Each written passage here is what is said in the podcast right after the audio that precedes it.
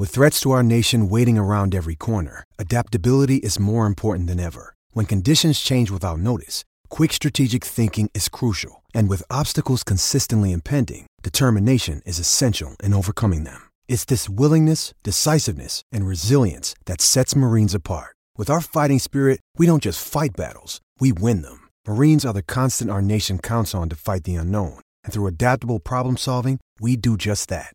Learn more at marines.com.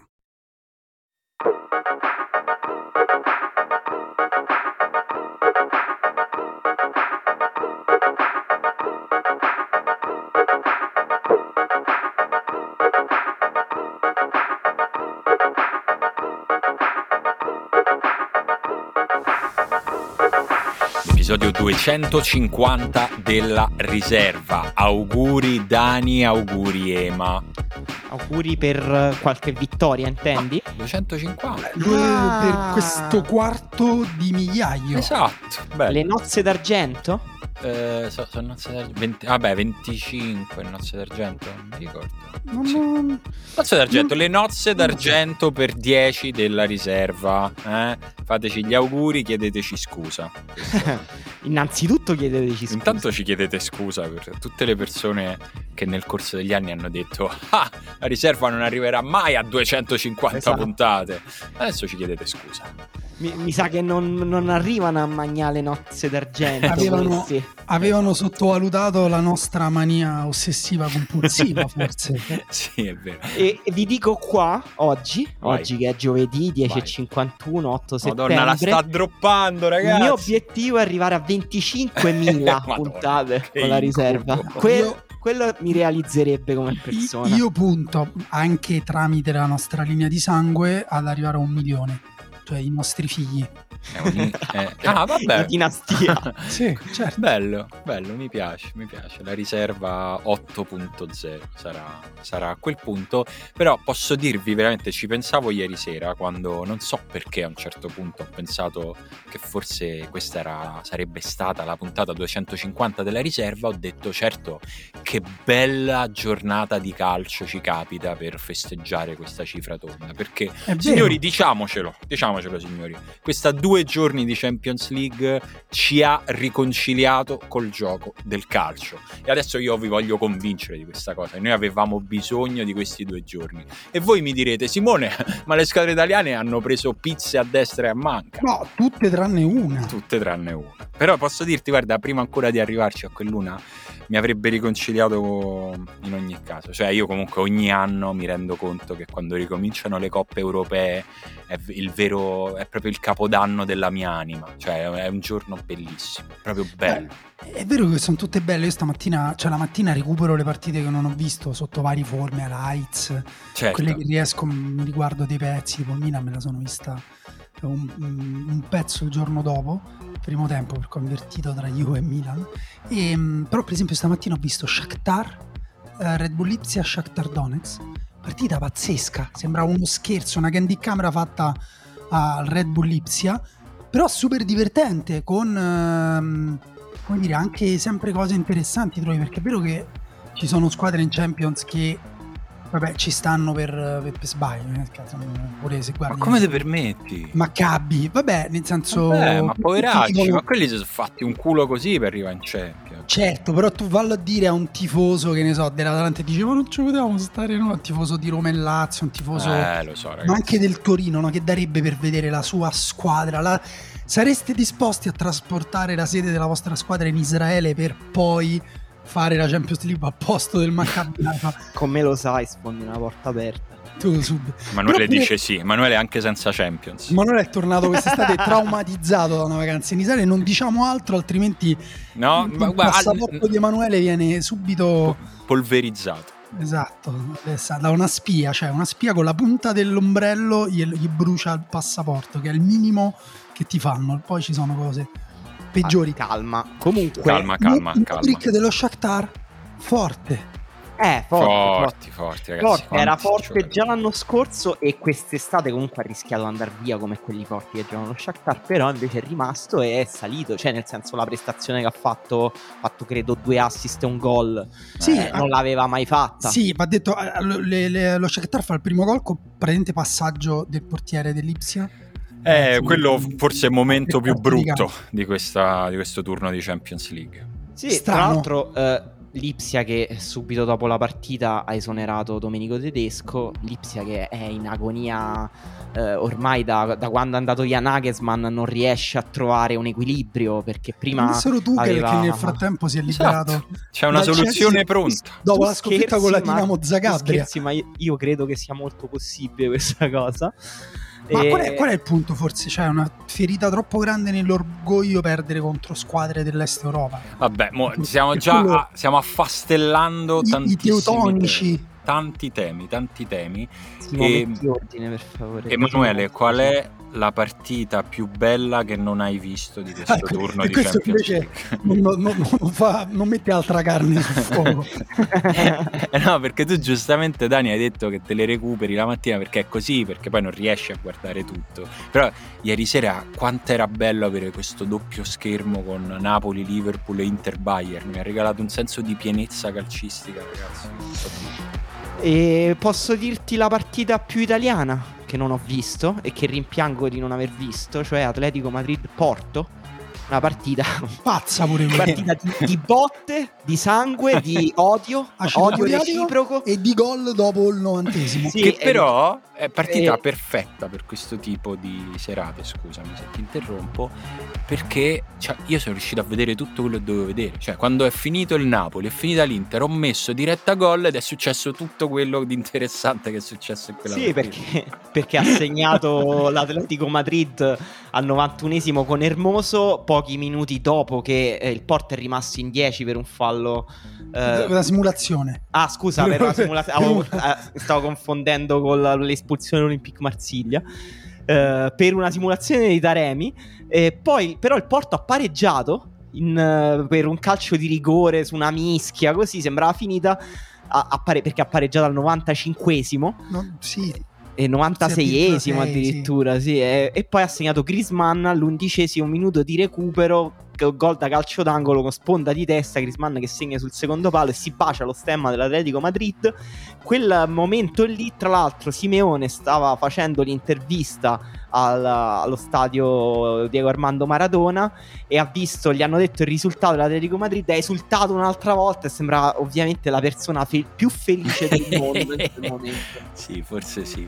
E- Simeone, ovviamente, Il ciolito. Cioè, sì, ieri bella, bella atmosfera, Ermoso che se- posso dire, secondo me ha fatto quel fallo da rigore perché aveva esultato troppo al primo gol. Cioè, Ermoso del, dell'Atletico Madrid segna e esulta a un certo punto dico basta, st- cioè mi stai a dar fastidio. Cioè, ha esultato in un modo che dava fastidio, poi subito dopo ha fatto uno dei falli di mano da rigore più scemi di sempre, cioè proprio che la tocca con la pancia e poi fa no, la voglio toccare pure con la mano e l'arbitro dice ma sei scemo, io devo fischiare il rigore e poi vabbè, l'Atletico Madrid ha vinto. Mi dispiace, ma non posso fare altro. Eh no, cioè mi- qua mi pare che l'unico che sta cercando di fare qualcosa per non dare un rigore so io, citando Boris. E, però belle, belle atmosfere anche, anche a Celtic Park contro Real Madrid. Sai, Celtic ovviamente Real Madrid ha vinto 3-0 con un gol di esterno di mezza trivela di Modric, però grande stato- clima, e grandi c'è stadi. il il grande ritorno anche di Eden Hazard che Sì, che è uscito Benzema, è entrato Hazard. I tifosi del Real Madrid sono entusiasti, cioè hanno detto "Uo- uomo della partita, gioca. È il 20% dell'Hazard, diciamo quello del mondiale 2018. Sì, 30, Belgio. ti è. Ha fatto una corsa, a un certo punto ha fatto una corsa e ha detto Ehi, wow, cazzo No, ragazzi, ma che cos'è? Un paio di dribbling difensivi uniti a alcuni errori tecnici che dici, vabbè, sì, è una persona che è stata chiusa in una cella frigorifera per due anni, adesso sta ricominciando a giocare a pallone. Però esattamente, mh, cioè, le- le- l'entusiasmo è condivisibile perché appunto se tornasse Eden Hazard anche in forma, cioè Real Madrid, eh, come dire, il famigerato culo del Real Madrid si mostra anche in queste cose qua. Incredibile, perché, troppo. eh, anche quando sbagliano, se poi gli- gli- dire, torna indietro l'errore. Però sì, allora, ma Griezmann non è che ha superato quei minuti, perché sai che se lui gioca più di 45 minuti nella metà delle partite per cui è disponibile, il, l'Atletico lo deve pagare 40 milioni al Barcellona Ah, i no. prossimi due anni. Quindi per i prossimi due anni deve giocare meno di 45 incubo. minuti. Cioè, Il qui- 50% delle partite. Cioè, a parte ci vuole un ragioniere. Sì, infatti ci sarà un contabile accanto a Simeone e dice levalo, levalo, levalo. Basta. No, proprio adesso. Eh, no. lo devi levare, mi dispiace, sti 40 proprio non ce l'abbiamo. 5, 4, 3, 2 e niente, 40 milioni al Barcellona. Ehm, poi, insomma, prima di arrivare alle nostre, volevo gi- finire questo giro di fritto misto. Ehm, Robert Lewandowski, una persona che ha difficoltà a segnare fuori dalla Germania. Sì, anche, che- anche Haaland, perché purtroppo il campionato tedesco è un campionato Eh, guarda, questi che segnano in Germania, poi fuori mm, li voglio vedere. Li abbiamo visti. Haaland- Sì. Va bene, però vediamoli anche con squadre diverse al Vittoria Pilsen e dal Valladolid. Eh, questo, questo se, se- lo sai chi eri? Eri Fassino che diceva a Beppe Grillo si fondi un suo Esatto. partito e poi vediamo. Ehm, Tra l'altro ha segnato già due gol pure alla Real Sociedad Lewandowski. Sì, mm, tra l'altro Haaland anche ha segnato al Siviglia, una doppia- il Siviglia ha segnato una doppietta col Borussia Dortmund, una doppietta con il Manchester City, non lo possono più vedere. Io ti voglio fare una domanda tipo PD. Allora, con Haaland o contro? Emanuele? Eh? È così, è così, no, anzi, con Haaland o con Pinamonti? No, perché sai quelli che dicono No, sempre... con Julian Alvarez. No, ma tipo... perché Haaland è sì. un po' una Vero. specie di Lukaku, cioè un giocatore grosso, forte, sì, però Julian Alvarez ha più qualità. È vero. più- No, andiamo, allora, andiamo sul cosa- dissing vero, non sia mai che ci si inculano e ci fanno un po' di pubblicità. Eh, c'è Antonio Cassano che alla Bobo TV ha detto che Haaland sì è molto forte fisicamente, però a lui piace di più Julian Alvarez perché ha più qualità. Mm. Che mi sembra un'altra di quelle cose e dici Antonio, ma cioè, non c'è un amico che ti dica fermati a un certo punto. Però è vero che rispecchia un po' quella wave di tifosi che, che ne so, per esempio la prima partita stagionale Liverpool-Manchester City, Haaland la gioca così così tutto a Manchester City, in realtà dicono ah, vedi?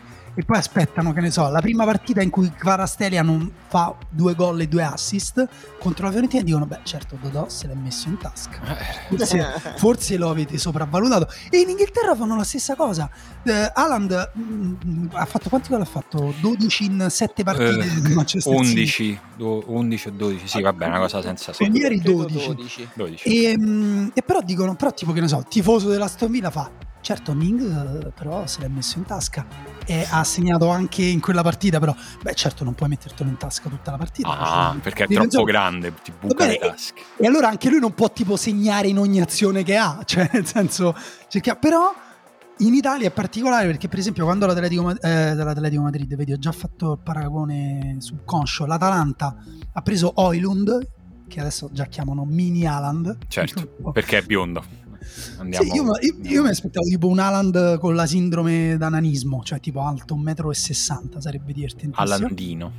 Esatto, e... però trovi sempre il tifosetto che dice ma non si trovava un giocatore italiano a cui dare un po' di Mamma fiducia? mia, ragazzi, che palle che siete. Veramente dite sempre le stesse quattro cose. Eh? Per me è una cosa interessante, per esempio, che ho visto su questo tema Haaland eh, preso e messo in tasca ai difensori è eh, un, un analista che su Twitter mise un video di Lisandro Martinez quando Lisandro Martinez fu comprato da- dal Manchester United per una cifra ovviamente assurda e, e ha messo il video della partita di eh, Lisandro Martinez in marcatura su Haaland dicendo eh, fece una grandissima partita contro Haaland.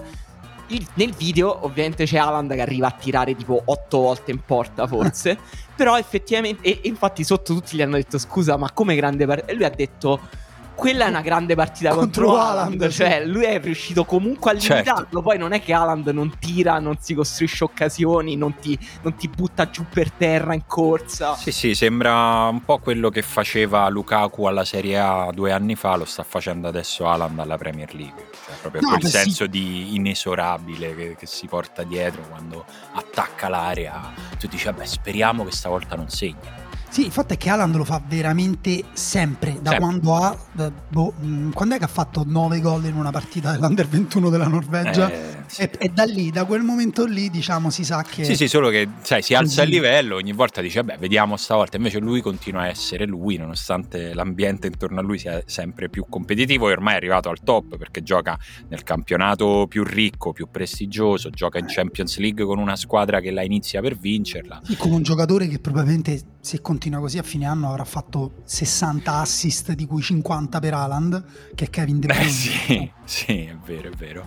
E quindi, insomma, già solo per tutte queste cose sarebbe stato anche, metti, diciamo, nell'anno in cui l'Italia è squalificata dalla Champions League perché, non lo so, perché Draghi ha litigato con Ceferin, comunque sarebbe stato un bel turno di Champions League. In più c'erano anche le partite delle italiane Ehm, vogliamo, vogliamo, finire con il piacere o vogliamo iniziare con il piacere? Cioè, iniziamo, dai, iniziamo. tifosi. Diamolo questo. C'hai ragione. C'hai gusto ragione. tifosi del Napoli. Perché che, a cui ah, devo dire pure ai tifosi neutri. Nel senso, ieri è stata abbastanza una goduria vedere il Napoli. Cioè, vedere una squadra italiana, le individualità che vediamo tutte le domeniche, che. Mh, a tratti dominano una delle migliori squadre d'Europa è una sensazione che ieri ho scoperto, cioè non mm. conoscevo neanche. È stato bello, è stato proprio bello e io penso se sei tifoso del Napoli è letteralmente una di quelle sere per le quali vivi, cioè proprio tu dici io vivo da tifoso per queste cose qua, non te ne capitano tantissime proprio nella vita, eh? cioè oggettivamente. No, è stato troppo bello anche proprio i momenti che ha regalato questa partita, il gol di Simeone al, alla fine del primo tempo con lui che piange e un clima di festa che sembrava eccessivo, che sembrava la, la classica anticamera della tragedia, ricomincia il secondo tempo, gol dopo un minuto. vero. Quei tifosi che inquadrano i tifosi a, a, a torso nudo che eh, muovono la mano i tifosi del Napoli e fanno che sta succedendo. Cioè. Sì, sì, sembrava un, uno scherzo fatto, a, fatto ai tifosi del Liverpool. Liverpool che non ha iniziato benissimo la stagione, ha avuto varie defiance, però mh, non troppo tempo fa, credo uh, un paio di settimane fa, forse una settimana, ha fatto 9 gol al Barnemouth. Quindi diciamo è una squadra piuttosto che, che, che, alterna prestazioni. In questo caso, secondo me, a fare la differenza è stata l'intensità del Napoli, cioè la capacità del Napoli di, di restare nella partita anche dopo aver trovato il primo gol. Perché poi lì è. Anzi, quando Napoli ha fatto il primo gol, ho proprio pensato, ho fatto un classico pensiero, forse molto, romanista, però ho pensato troppo presto. Troppo presto. Abbiamo segnato dopo, troppo presto. Dopo 5 minuti, no, ehm, eh. adesso sì. E ho pensato anche, cioè sembrava anche quando poi c'è stato il rigore, no? Perché cioè, il secondo rigore, perché dopo 5 minuti il primo gol è stato sul rigore, dopo c'è stato un secondo rigore che Osimen ha sbagliato perché non ho capito perché non l'ha ritirato Zielinski. Ah, guarda, la, penso la domanda che ha fatto esplodere i cellulari di tutta Italia ieri sera. Ma come cazzo si fa? Ma lo deve tirare Zé, però.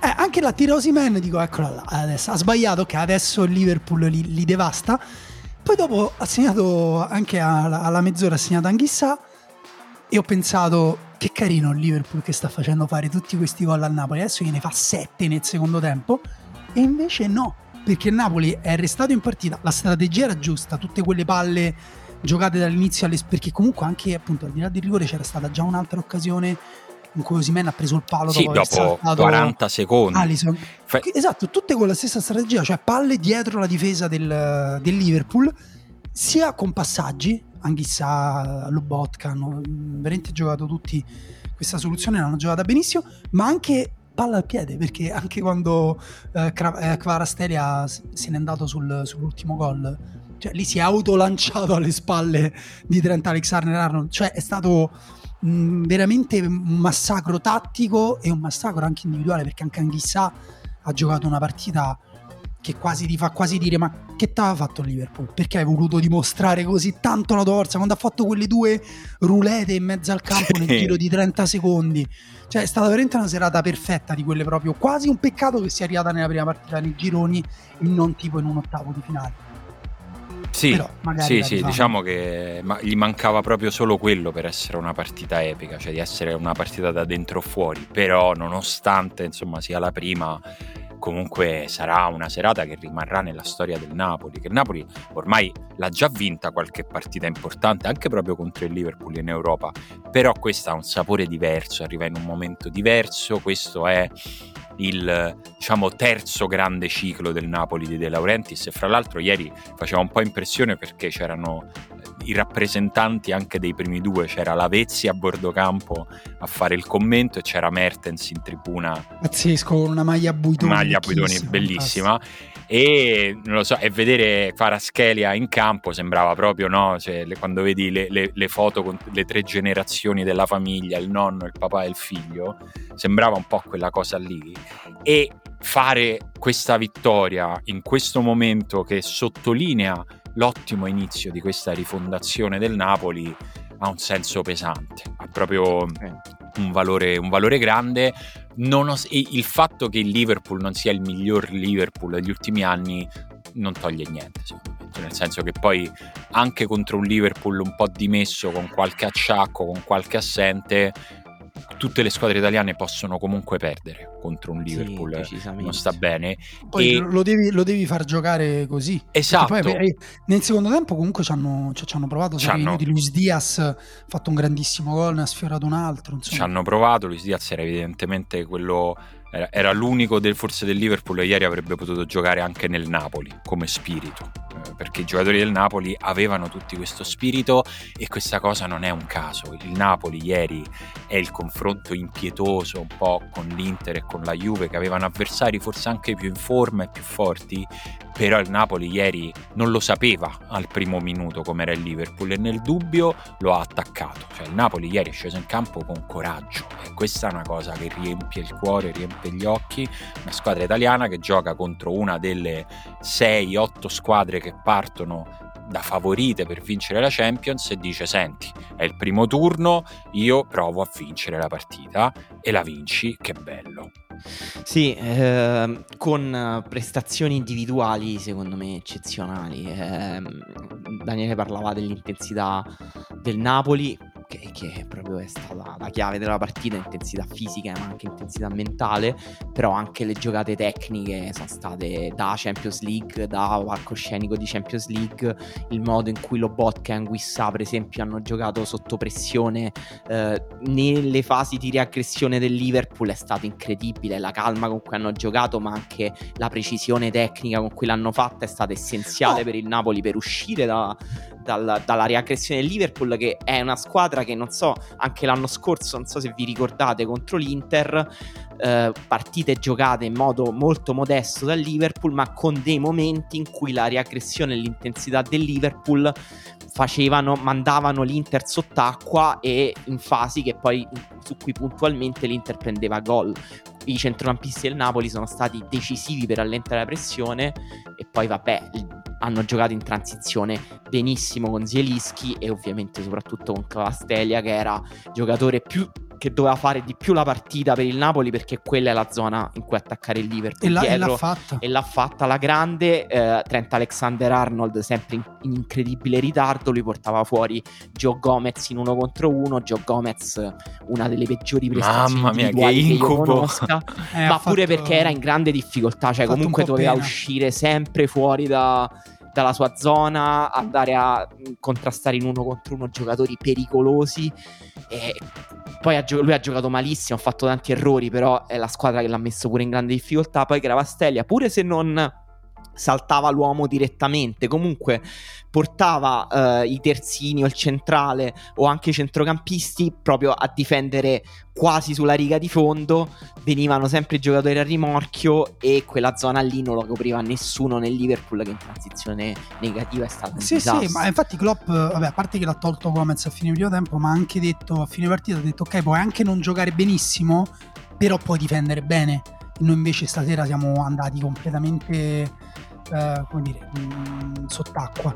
E volevo dire una cosa sullo Botka, perché cioè, secondo me è interessante la sua partita, perché mh, mm, mi ha fatto pensare a tutti i critici della costruzione bassa, che, che sottolineano quando... Questo ne so, maledetto morbo della costruzione dal Eh. basso, come ho sentito dire a un telecronista. da Marianne facciamolo sto dissi. Marianella porta avanti una battaglia... No, no, non l'ho detto perché non mi ricordavo se era lui, non è che... Credo fosse Marianella, no? O- Eh, non lo guarda, so. tra Marianella e Ruggero fanno un po' a gara Eh, a, chi, eh, sì. a chi vorrebbe riportare indietro le lancette dell'orologio, i, calenda- i fogli del calendario. Ma mh, però appunto sì, eh, sottolineano gli errori, no? Nel senso, quando un, un playmaker eh, perde palla, gliela rubano e vanno a fare gol, quando un portiere sbaglia, tipo Gulazzi in eh, Lipsia Shakhtar, allora lì non capisco appunto questo morbo, eccetera. Quello che però gli viene risposto è: guarda che quello è quando non funziona. Cioè, nel senso, non è che nessun allenatore dice al playmaker: guarda, tieni palla finché non te la tolgono e vanno in porta. Oppure al portiere: guarda, prova a dribblare Darwin Nunez col sangue che gli cola dall'angolo della bocca. Ehm, Lobotka ieri ha fatto tantissimi passaggi all'indietro. A me a volte è anche un po' snervato perché a volte poteva girarsi. Però lì capisci la mentalità di un giocatore e capisci ehm, il ritmo che vuole dare alla partita, cioè anche con i passaggi all'indietro, in sicurezza però, ritmo in sicurezza con una squadra come Liverpool, quando lui aveva il minimo dubbio, la passava all'indietro, che era Meret o era un difensore, però ha giocato tantissimi palloni di sponda all'indietro, ma sempre presente, e quando poi invece ha avuto, a un certo punto ha, fatto, ha preso un fallo nel primo tempo, non mi ricordo se era all'inizio o a metà, ha preso un fallo saltando Milner semplicemente calcolando che Miller non sarebbe riuscito ad anticiparlo, quindi ha fatto scorrere la palla e poi col sinistro l'ha portata oltre Miller che l'ha sdraiato.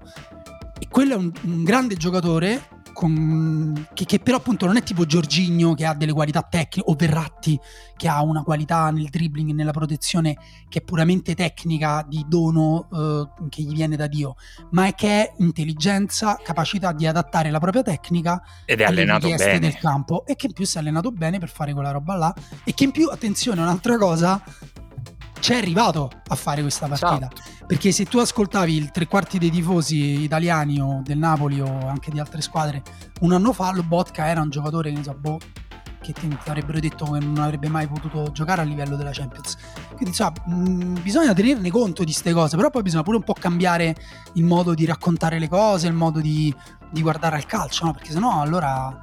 Cioè, se, se quando il portiere sbaglia è un cretino e la costruzione a base non serve a niente, quando lo Botka eh, è appena arrivato in Italia e gioca così così, è un giocatore che non vale niente. E poi dopo quando succede questo, ah però bravo, eh no, così sono buoni tutti. Eh vabbè, ma insomma, bisogna- tanto, cioè nel senso non è che gli fai cambiare idea, eh. cioè su questa cosa ci sono dei pregiudizi, proprio giudizi proprio che prescindono dalla realtà, che, che, cioè, passeranno solo quando moriranno le persone che le pensano queste cose, cioè non- mo- moriranno pensando secondo me c'avevo ragione io, cioè non, non cambierà questa cosa, quindi ragazzi vi, vi perdete un pezzo del calcio, un pezzo della lettura del calcio, mi sento di dire anche cazzi vostri, fate Sì, noi, do- noi dobbiamo dirlo perché chi ci Eh, ascolta sì, magari sì. poi si guarda le partite su Sky e sente Marianella che ogni settimana mh, fa cose di questo, dice cose di questo tipo, quindi insomma va detto. Sì, sì, che fra l'altro a me dispiace perché io sono cioè, cresciuto, le, le- le- le telecronache di Marianella per me sono fra le cose più entusiasmanti che ho sentito, proprio ecco, pensando a queste grandi notti di Champions, cioè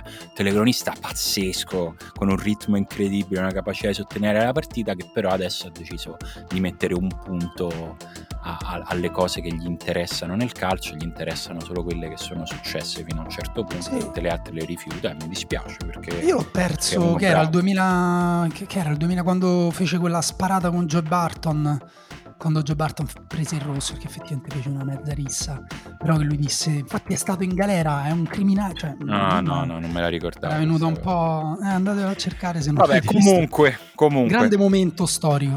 Comunque un grande Napoli, un grande Kvaratskhelia che ieri, insomma, quella cosa che fa sul gol di Simeone è, è- è un po' incredibile, no? Cioè, quella- prima quel dribbling con, con- con quell'accelerazione sulla fascia, poi il modo in cui resiste al contrasto, che senza neanche pensare di provare a prendersi un rigore, cioè con la testa che pensa solo a devo mandare questa palla verso la porta. Eh, insomma, è abbastanza esemplificativo di che giocatore è quell'azione, quell'azione lì.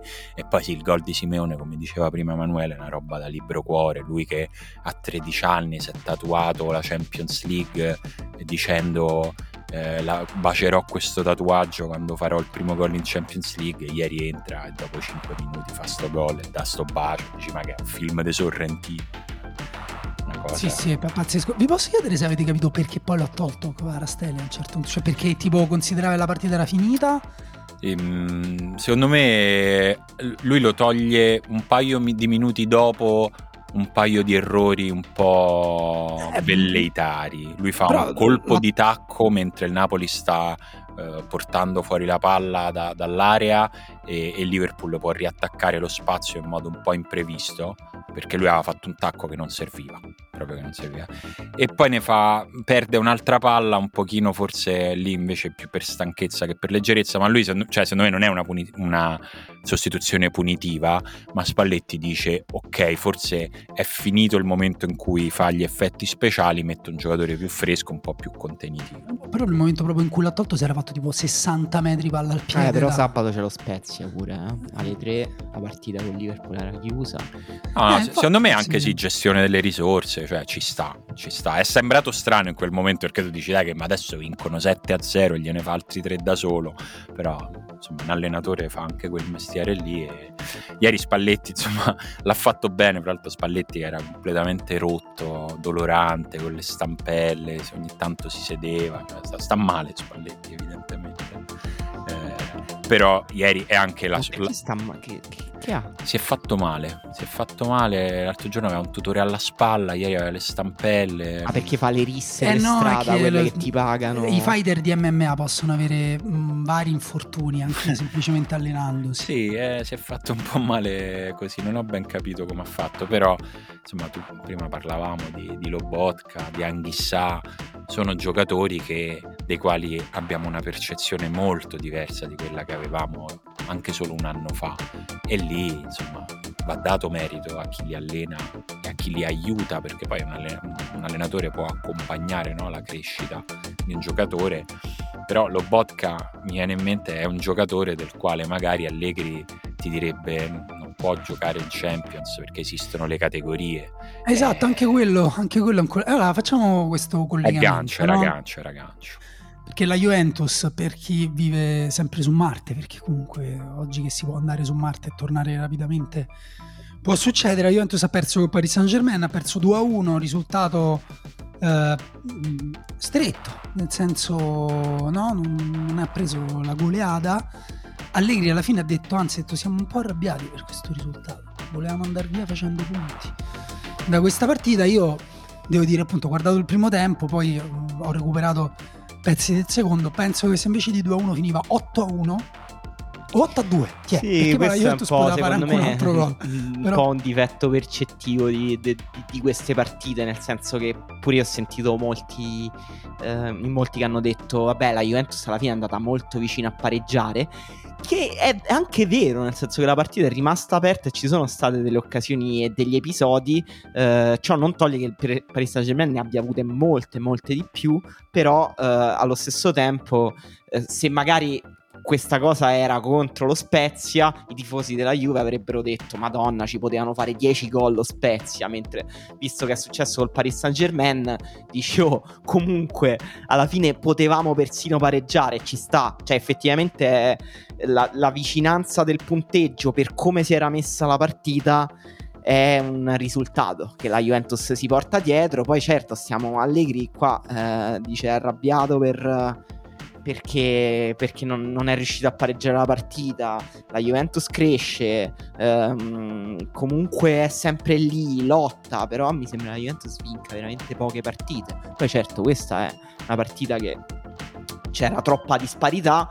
Eh, non so eh, quanto quel- questa disparità può essere colmata dicendo prima della partita vabbè ma noi tanto noi pensiamo al Benfica cioè dobbiamo fare poi vabbè Paris Saint Germain è una squadra con una qualità incredibile eh, eh, il primo gol che fanno Neymar e Mbappé è, è tipo non so non so se avete visto il gol che fa poi ne, ne riparliamo voglio solo accennarlo un attimo il gol che fa il eh, Bayern Monaco contro sì. l'Inter il secondo gol incredibile incredibile. lì è grandissima tecnica, ovviamente, però anche mh, situazioni allenate, secondo me, per come vengono Eh, a fare sì. l'esca dentro l'area di rigore, giocano l'1-2. Mentre il gol di Neymar e Mbappé è due giocatori molto forti che si associano tra loro Sì. come gli viene, diciamo. Neymar fa un assist incredibile, però anche il tiro di Mbappé è assurdo. Effettivamente aver preso solo due gol contro questa squadra che in giornata ne, ne- ne può fare anche 6-7, eh, te la porti a casa. Tutto questo non è stata una grande partita della Juve. No, allora diciamo il, il problema di questa partita della Juve sono le altre partite che abbiamo visto della Juve. Perché se questa fosse stata la prima partita della stagione della Juventus, avremmo detto: vabbè, dai, eh, è una base per lavorare, bisogna migliorare qui, qui e qui. E chiaramente, se ci arrivi dopo aver già giocato diverse partite con quel livello di delusione, eh, ca- cambia un po' il giudizio. È, è un, è un oggetto strano da maneggiare, secondo me, questa partita della Juve, perché è vero chiaramente che non si può indugiare troppo nel abbiamo perso bene e viva, che è qualcosa che, insomma, che si è sentito fin troppo, cioè è la Juve, cazzo, ha giocatori fortissimi, non può essere contento o soddisfatto di una sconfitta. Ehm, è anche vero che non può essere per me, ah, soprattutto perché non è uno scontro a eliminazione diretta, la partita in cui ti fai un'idea di che Juve sarà in Europa, perché questo va detto, cioè il Paris Saint Germain a tratti è stato eccezionale, ragazzi. Cioè, Sì, è sì, no, ma proprio so- bello da vedere. tutte- sono tutte cose vere. È vero anche che appunto queste partite, l'abbiamo detto prima quando hanno estratto i gironi, servono anche un po' per misurarsi, no? Sono belle anche per Eh, un questo, po' sì, vedere- un po' sì. perché non è, al tempo stesso non è un'amichevole estiva, al tempo stesso Neymar e Mbappé hanno voglia di giocare e quindi tu un pochino devi, devi capire, eh, mm, giocandoci se va bene una volta l'anno, ti prendi di sta temperatura qua.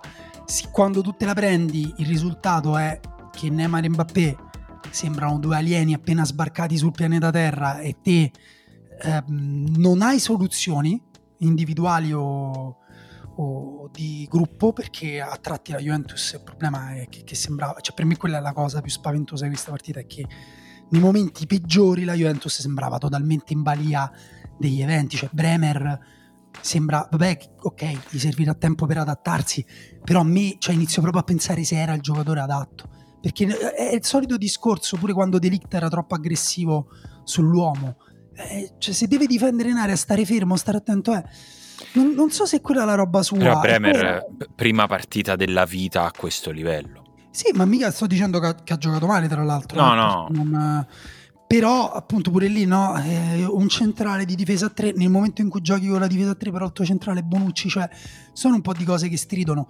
Però devo aggiungere, a me ha impressionato in negativo anche Paris Saint-Germain, perché comunque squadra totalmente spezzata in due, che l'unica cosa che la unisce, come, che ne so, ehm, quali sono quelle cose nel nostro corpo che portano i messaggi del cervello a tutto il resto del corpo? I neuroni? I neuroni? Boh, non lo so. Mm, Vabbè. quei personaggetti animati che portano i messaggi nel cartone, no? Eh. Proprio la lettera, Ok. fanno le staffette. E quello è Verratti. Cioè, quello, quello è Verratti nel Paris Saint-Germain che, pa- che arriva da Neymar e Mbappé dice dalla difesa dicono se potete tornare a difendere, anche ad esempio perché non tornano. E anche quando difendono, cioè vanno nel panico, abbassano tantissimo la loro linea, eh, e effettivamente hanno creato i presupposti per cui la Juventus potesse essere pericolosa con le armi con cui sapevamo già che la Juventus poteva essere pericolosa, cioè i cross e due giocatori come Vlaovic e Milik in area. Ehm, quindi insomma per me anche così il Paris Saint Germain ha mostrato delle fragilità Eh, grandi. Ma è, è cos- a me è una squadra che diverte. Mamma È- mia. è diverte proprio per questo. Cioè, Diverte perché non la squadra- tifo, prima. Eh, certo, va bene, una squadra un po' co- con l'idea del Brasile di Tele Santana, cioè giochiamo con la tecnica finché arriva la tecnica, dove arriva la tecnica. Eh, perché se, se devi far giocare insieme ne- Messi, Neymar e Mbappé, molto banalmente non c'è un altro modo. Cioè, non- eh, l'altro modo che, che- che c'era con Pocettino, per esempio, eh, o anche con Tuchel, in realtà Tuchel non aveva Messi, che Mm. comunque ha aggiunto un piccolo problema da quel punto di vista, poi, ha aggiunto anche altre cose, diciamo, era far giocare tipo delle persone che dovevano veramente immolarsi come eh, qualcuno si è immolato nell'ultima puntata di House of Dragon, diciamo. Però Dai, che c'era ancora non Gueye l'ho davanti- visto, dai. c'era Gueye davanti alla difesa, per esempio. Galtier è andato full gay, Ah, Gana sì. gay, scusate, non so No, no, dice. vabbè, adesso è tornato... Eh, eh, invece Galtier è andato proprio full Paris Saint Germain, cioè Vitigna e Verratti a centrocampo, però per questo per me è una squadra divertente. Poi i limiti competitivi sono legati a quanto può essere eh, ballerina una- la, la competitività, in, la solidità in una- nel 2022 giocando come il Brasile delle Sant'Anne. No, no, ma infatti, cioè, nel senso, per me è una squadra perfetta da vedere perché non voglio che vinca, cioè non mi interessa il successo del Paris Saint Germain, anzi, tutto sommato, se non vince mai sono anche contento, e però poi vedi delle cose, degli scambi, degli- de- dei, dei momenti di qualità che, che comunque ti, ti ricordano un po' che de- del mondo che esiste fuori dalla Serie A, fra l'altro il campionato francese io non lo guardo, devo essere sincero, le partite del Paris Saint Germain non me le guardo, a meno che non capiti una partita dove può succedere qualcosa, tipo, ne so, se gioca col Marsiglia, con- insomma, però mi- capita poco spesso di guardare partite intere del Paris Saint Io Germain. te le consiglio. Io del campionato francese guarderei qualsiasi partita tranne quelle del Paris Saint Germain. Sì, Cioè, sì, sì. Eh, però quindi sì, loro li guardo meno di, di- di altri e comunque ci sono dei momenti in cui ti ricordi che questa, questa cosa da Avengers che, che- che abbiamo ormai assimilato, della quale eh, ci ri- parliamo più spesso per ricordarci tutte le criticità ormai no, del Paris Saint Germain, poi però ti regala momenti di calcio incredibili, anche perché quest'anno Messi mi sembra comunque più a fuoco dell'anno scorso. Cioè, Sì, sì, totalmente. Che abbia Guarda, smaltito il trauma da- dall'abbandono del nido di Barcellona. ecco. Sì, aggiungo un, un layer. A me il Paris Saint Germain piace invece in quelle partite in cui ehm, non basta fare il Brasile, come dice Emanuele, e eh, gente come Neymar deve fare eh, lo sforzo in più, tipo il quarto di finale con, con l'Atalanta. Eh, allora lì io riesco anche a tifarlo, cioè, cioè se il Paris Saint Germain costringe o se le circostanze costringono Neymar a fare una grandissima, perché io ricordo grandissime partite Sì. in cui Neymar o Mbappé devono proprio fare, ripeto, la cosa in più rispetto alla loro norma e allora là li vedi tipo alzare ulteriormente il livello. Allora, quello io lo voglio vedere. Non vedo l'ora che succeda, tanto succederà. Se non ci riescono, affondano. Se ci riescono, possono, secondo me, effettivamente mh, arrivare al livello, insomma, per vincerla questa, questa Champions. Anche perché le altre squadre non è che sono eh, talmente prive di difetti rispetto a loro. Manchester City, Bayern Monaco, cioè, hanno tutte comunque qualche criticità. Cioè, se la gioca il Paris Saint Germain con tutte, si fa qualcosa in più. Però ecco, per tornare un po' sulla Juventus, nessuno si aspettava un po' come quel siparietto che c'è stato a fine partita, no? quando il giornalista ha detto a Danilo, eh, insomma, è partita difficile. Danilo ha detto, ma perché doveva essere facile? Eh, Cioè, sì, Danilo, hai ragione, però è un modo educato per dirti che avete fatto cagare. Cioè, adesso alla riserva lo possiamo dire, lui, poveraccio, non te lo può dire.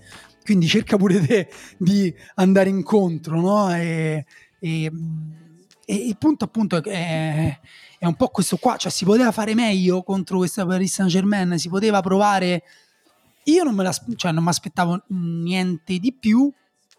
E secondo me sì, qualcosa di meglio si sì, poteva si fare. può, si può fare un po' meglio. Guarda, Eh, ti faccio un, un esempio, se volete può diventare anche un gancio. Il Milan ha trovato una situazione difficile, perché il Red Bull Salisburgo l'ha messo di fronte a delle condizioni difficili, non ha fatto benissimo, ma comunque lì si è visto che ci sono dei principi e che c'è un'identità di squadra in grado di reggere anche l'urto con eh, delle proposte non italiane, perché il Red Bull Salisburgo è molto poco italiano. Eh sì, squadra super aggressiva che ha... no- non so se è stata questa velocità, questo dinamismo del Salisburgo a far sembrare il Milan così lento. O, o se il Milan di suo era un po' più lento del solito, forse anche perché era un po' prosciugato dal derby, perché poi è una fase della stagione nella quale si sente la fatica, si sente giocare ogni tre giorni partite così importanti, non puoi non pagarla anche cambiando qualche giocatore.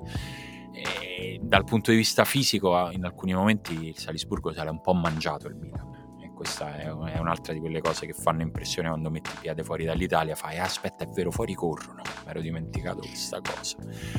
E, è Sì. stato un po' impressionante. Vai, vai, Emanuele. No, no, che questa cosa che dicevi tu è un- po' stato pure il discorso di Pioli e Capello dopo la partita. Cioè, tu chiedevi, non so se è stato il Milan troppo lento o il, il Salisburgo troppo dinamico, aggressivo, intenso per il Milan. Pioli ha detto siamo stati noi troppo lenti. Cioè, ha detto Uh, siamo stati lenti in costruzione perché dice il Salisburgo comunque non ci aggrediva con grande intensità e noi però siamo stati lenti nella prima costruzione della palla a, muo- a muovere i loro blocchi e alla fine arrivavamo sempre un po' in ritardo davanti eh, mancata qualità e mancata velocità è la cosa che sì, eh, ha fatto appunto questa distinzione ha detto non ci hanno messo in difficoltà sulla costruzione bassa dove semmai abbiamo sbagliato qualcosa noi ci hanno messo in difficoltà nelle transizioni. Non ho capito benissimo cosa intendesse cioè se magari si aspettava che potessero andarli a prendere ancora più in alto, perché è vero che non, non hanno fatto un pressing al limite dell'area del Milan, banalmente, però secondo me è, come dire, è piuttosto oggettivo che hanno portato grande intensità sul portatore quando il Milan usciva dalla prima linea, a volte stringendo con tre uomini sulla palla, ed è vero che eh, il Milan è stato un po' sorpreso, se vuoi, o individualmente Uh, appunto Pioli parlava un po' di individualmente si poteva fare meglio um, è stato un po' sommerso mi viene in mente anche Benaser mi vengono in mente anche bellissime invece intuizioni in cui hanno rigirato alla grande questa cosa un'azione proprio la prima azione della partita quella in cui Tonali si gira molto bene in fascia e riescono a mandare al, al limite dell'area Teo Hernandez che poi invece ha recuperato bene dalla difesa.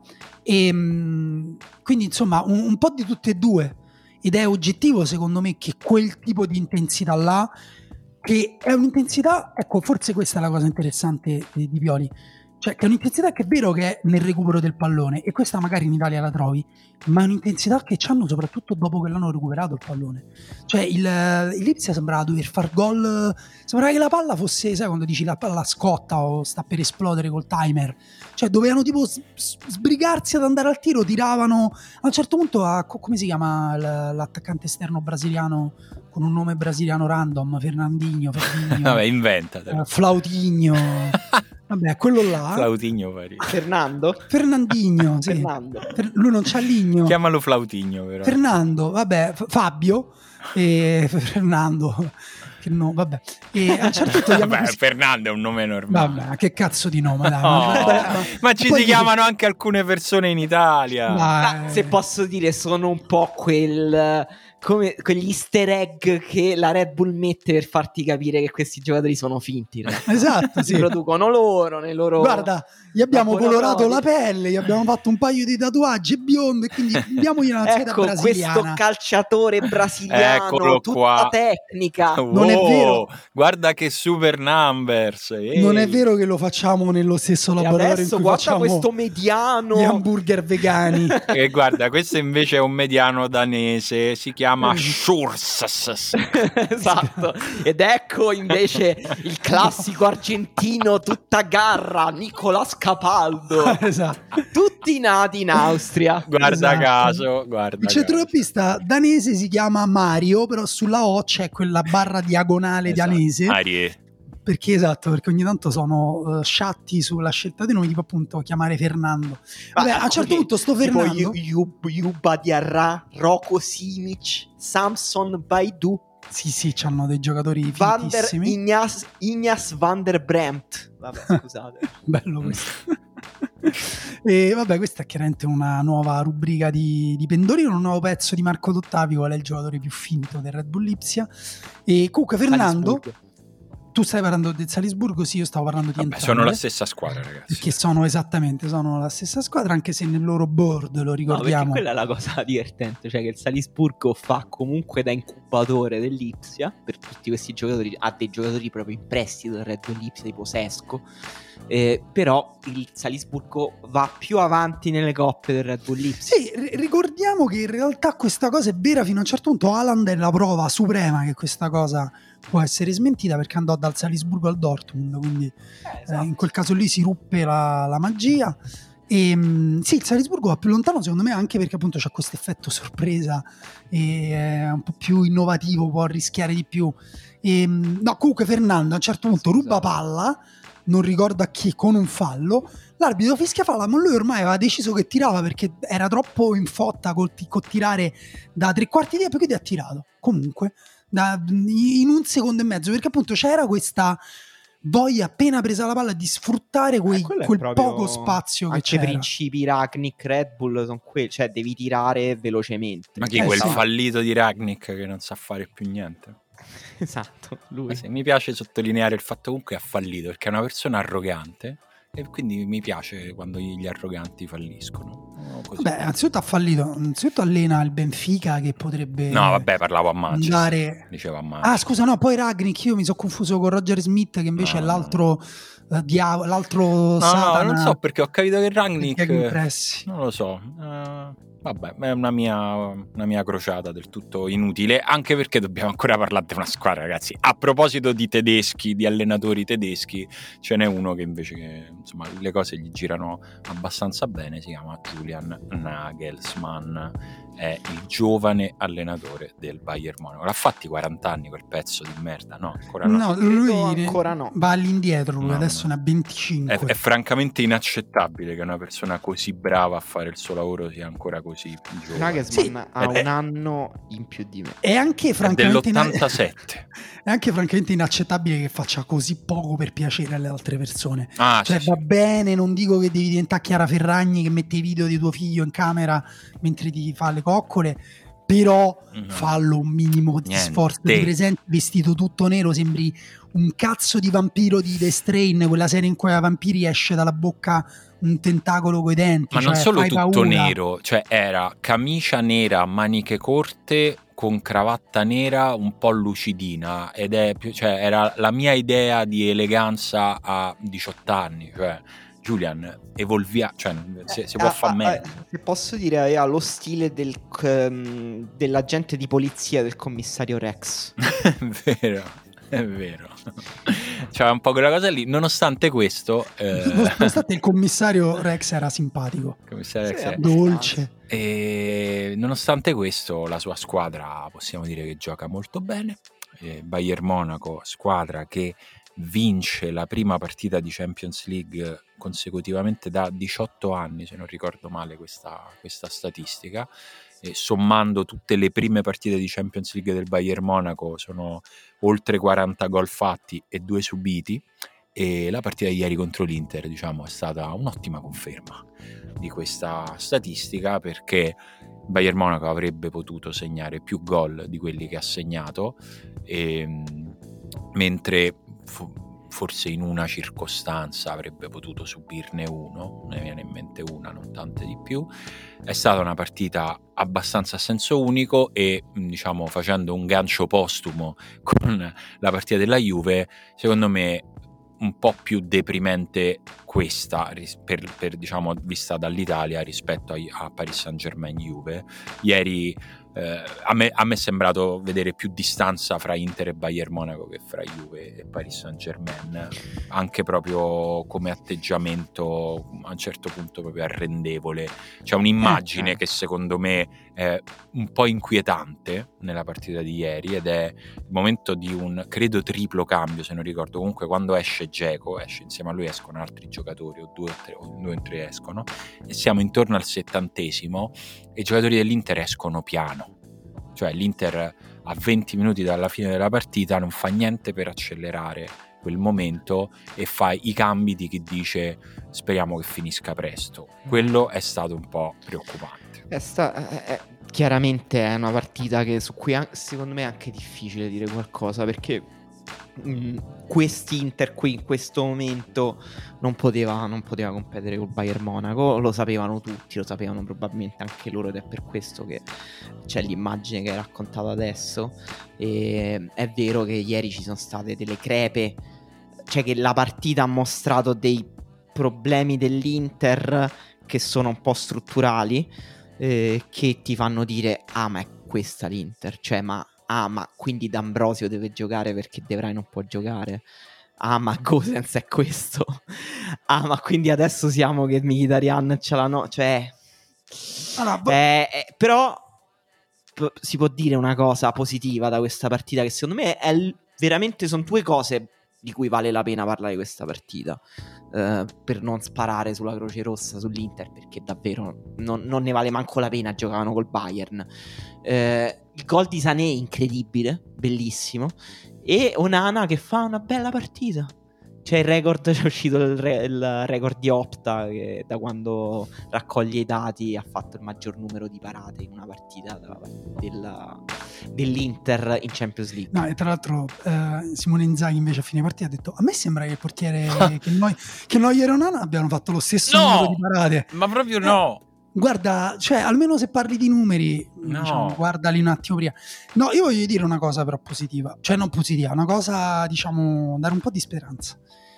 Secondo me eh, stiamo giudicando quest'Inter che a parte che è in un momento depresso, Eh sì, sì, è un momento di forma e pure questo- drammatico. ok, ma soprattutto secondo me a quest'Inter dipende, questo vale anche ovviamente per eh, i discorsi che abbiamo fatto, per calibrare un pochino i discorsi che abbiamo fatto dopo il derby, dipende troppo da Lukaku, ma non da Lukaku in senso assoluto, da Lukaku proprio che sta bene, proprio da Lukaku che la trascina, da Lukaku che la motiva, che Eh, però com'è possibile, visto che l'anno scorso Lukaku non c'era, Non c'era. comunque ha fatto una signora Beh, stagione. No, questo per me è una narrazione sbagliata. Cioè, Eh, però non dire- c'era, cioè, è indiscutibile. No, no, no, la narrazione sbagliata è dire qu- quando si dà molto valore al fatto, dice se l'Inter non perdeva con il Bologna avrebbe vinto lo scudetto. No, però ha fatto pure belle partite in Champions l'anno scorso l'Inter, cioè in generale, poi in generale è una squadra che giocava bene, poi sono d'accordo che il campionato l'ha un po' buttato, ne abbiamo parlato per tutto l'anno, però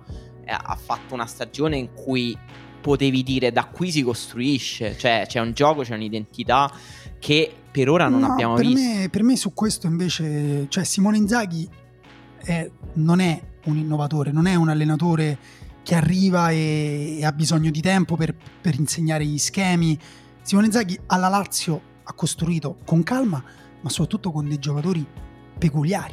Cioè, ehm, al di là di quanto uno pensa possa essere, so, il valore di Luis Alberto rispetto a Cialanoglu per sparare un paragone a caso, il punto è che lui con Luis Alberto ci ha lavorato tot anni con Luis Alberto che ha trovato la posizione che eh, si legava con Milinkovic Savic, si legava con Immobile, cioè, ci è arrivato a quel tipo di alchimia là.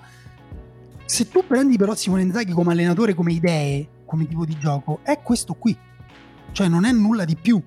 Quindi mh, cambiare i giocatori, anche dare un giocatore in più, un giocatore in meno, soprattutto un giocatore così importante, eh, cambia tutto. Secondo me il fatto che l'Inter l'abbia preso Lukaku è perché secondo me sentiva che gli mancava tanto, non poco. Secondo me loro stessi hanno fatto la riflessione alla fine dell'anno che gli serviva un giocatore grosso. Quindi piuttosto che prendere, che ne so, Dybala e altri giocatorini o giocatori buoni, hanno preferito prendere uno che secondo loro da solo gli cambiava la squadra. E secondo me questo è vero. Lukaku da solo te la cambia la squadra. Ma se non c'è Lukaku, cioè i principi di Inzaghi sono questi. Non è che Inzaghi tra- dopo questa partita dirà vabbè andiamocela a giocare con le marcature, andiamocela a giocare con la difesa alta, andiamocela a giocare con l'intensità, eh, proviamo a giocare con la difesa a 4 come qualcuno gli chiede, che l'abbiamo detto eh, lunedì, è come chiedergli di mettere mm, il suo curriculum su LinkedIn per andare a fare un altro, che ne so, mm, gestire una pizzeria a Monti. eh, Però, però invece no, cioè nel senso io su questo ti fermo un attimo, lo devi saper fare, cioè sei l'allenatore dell'Inter, non, non è accettabile che non si possa immaginare una squadra diversa, perché altrimenti tu stai certificando che a questo livello non puoi allenare, perché tutti gli allenatori che allenano squadre che ambiscono a vincere il campionato a un certo punto questa cosa la fanno, ci provano, si adattano al contesto, valorizzano i propri giocatori, rischiano, rischiano di sbagliare, rischiano e fanno, vanno in un territorio inesplorato. E lui lo deve fare, cioè quest'anno deve dimostrare eh, che, che- che sa nuotare in quest'acqua qui, altrimenti fai un passetto indietro, rimani uno dei più bravi allenatori italiani, che è quello che ha dimostrato di essere alla Lazio, ma non uno che può allenare per vincere lo scudetto. Si gioca questa cosa qui lui quest'anno, eh? Sì, mh, vincere lo scudetto poi dipende veramente da... da Sì, casualità. dai, insomma Guarda, ci siamo prima- capiti. No, tra l'altro un'altra cosa che, che abbiamo detto prima, scusa, no, ve la volevo dire, la, la recupero adesso, Cioè, ehm, non, non ricordo lo studio di quali, adesso magari ci risalgo come si chiamano, ma dei... ehm, come si chiamano quelli che piacciono a te, gli aero, ingegneri aerospaziali? Quelli che piacciono. quelli che fanno i missili, Sì, che vanno nello loro. spazio dove non puoi rompere nulla, tanto prendi le cose a caso. E ah, aspetta, due astrofisici, ecco, Gerald Skinner e Guy Freeman, hanno fatto uno studio nel 2009 basato sulle partite del, del mondiale e, ehm, e secondo loro eh, la cosa che determina di più le partite di calcio è la fortuna, non, la tec- non le, le abilità, non la tecnica. Invece il fisico teorico Eli Ben Naim ha analizzato 43.000 partite di calcio Mm. e ha mostrato che la possibilità che vinca la squadra più debole è del 45,2%. Quindi è quasi come tirare una monetina al calcio. Ok, questo per dire quando Allegri dice eh, il punteggio poteva andare meglio. Sì, certo, nel 45,2% dei casi potevi pure vincere, pensa. Però, No, però ecco, ni- niente di più di questo. E per me pure per Inzaghi vale questo. Cioè, per me Inzaghi l'altro anno ha dimostrato che quello che poteva fare lui in più non l'ha fatto. Poi lo farà quest'anno, sarà un miglioramento suo. Allora, intanto ieri lui ha fatto. Allora, Inzaghi è, un allenatore al quale viene contestato di avere poco coraggio, di cambiare poco, di cambiare, di metterci sempre un po' troppo a cambiare, sia all'interno delle stesse partite che all'interno delle stagioni. Ieri lui ha fatto un passo eh, che, che veniva un po' richiesto, ma ha cambiato il, il suo portiere titolare e insomma, vista la prestazione di Onana, che non è stata stratosferica, ma insomma, ha sembrato dare un po' più sicurezza, è sembrato un portiere più reattivo rispetto sembrato andare. parare. Sembrato parare. Avere Eh, le mani. Probabilmente, probabilmente è una scelta che magari con qualche altro momento di alternanza, ma poi si cristallizzerà e Onana sarà il portiere dell'Inter. E Ieri intanto ha fatto questa scelta, ma poi ha fatto anche altre scelte ieri Inzaghi, cioè qualcosa ha rischiato, ha provato a cambiare. Eh, ieri c'era Ba- c'è stato Barella in panchina per tutta la partita, Eh, ieri non ha giocato De Vrij. Eh, no- quello che voglio dire non è no- non è un Inzaghi che è stato completamente ignifugo ai messaggi che gli erano arrivati dal derby, Eh, però probabilmente la realtà lo metterà davanti a, a- a dei fatti che gli chiederanno di cambiare, di essere ancora più reattivo e di cambiare ancora un po' di più. Sì, te- se- certo, se le novità che deve portare Inzaghi è mettere in panchina il giocatore più forte che hanno, cioè Barella. Beh, però Barella ha giocato, ha giocato Sì. un derby te- terribile. Sì, sì, sono d'accordo. Ma, e dico, e, mm, voglio fare sempre da contraltare, dico anche occhio perché Onana, portiere con delle qualità, però non esente da errori. No, Quindi- certo, anche ieri quindi- stava per farne una. Cioè, Oh, esatto, quindi dico anche ai tifosi dell'Inter, abbiate un po' pazienza, perché poi anche un po' questo, no?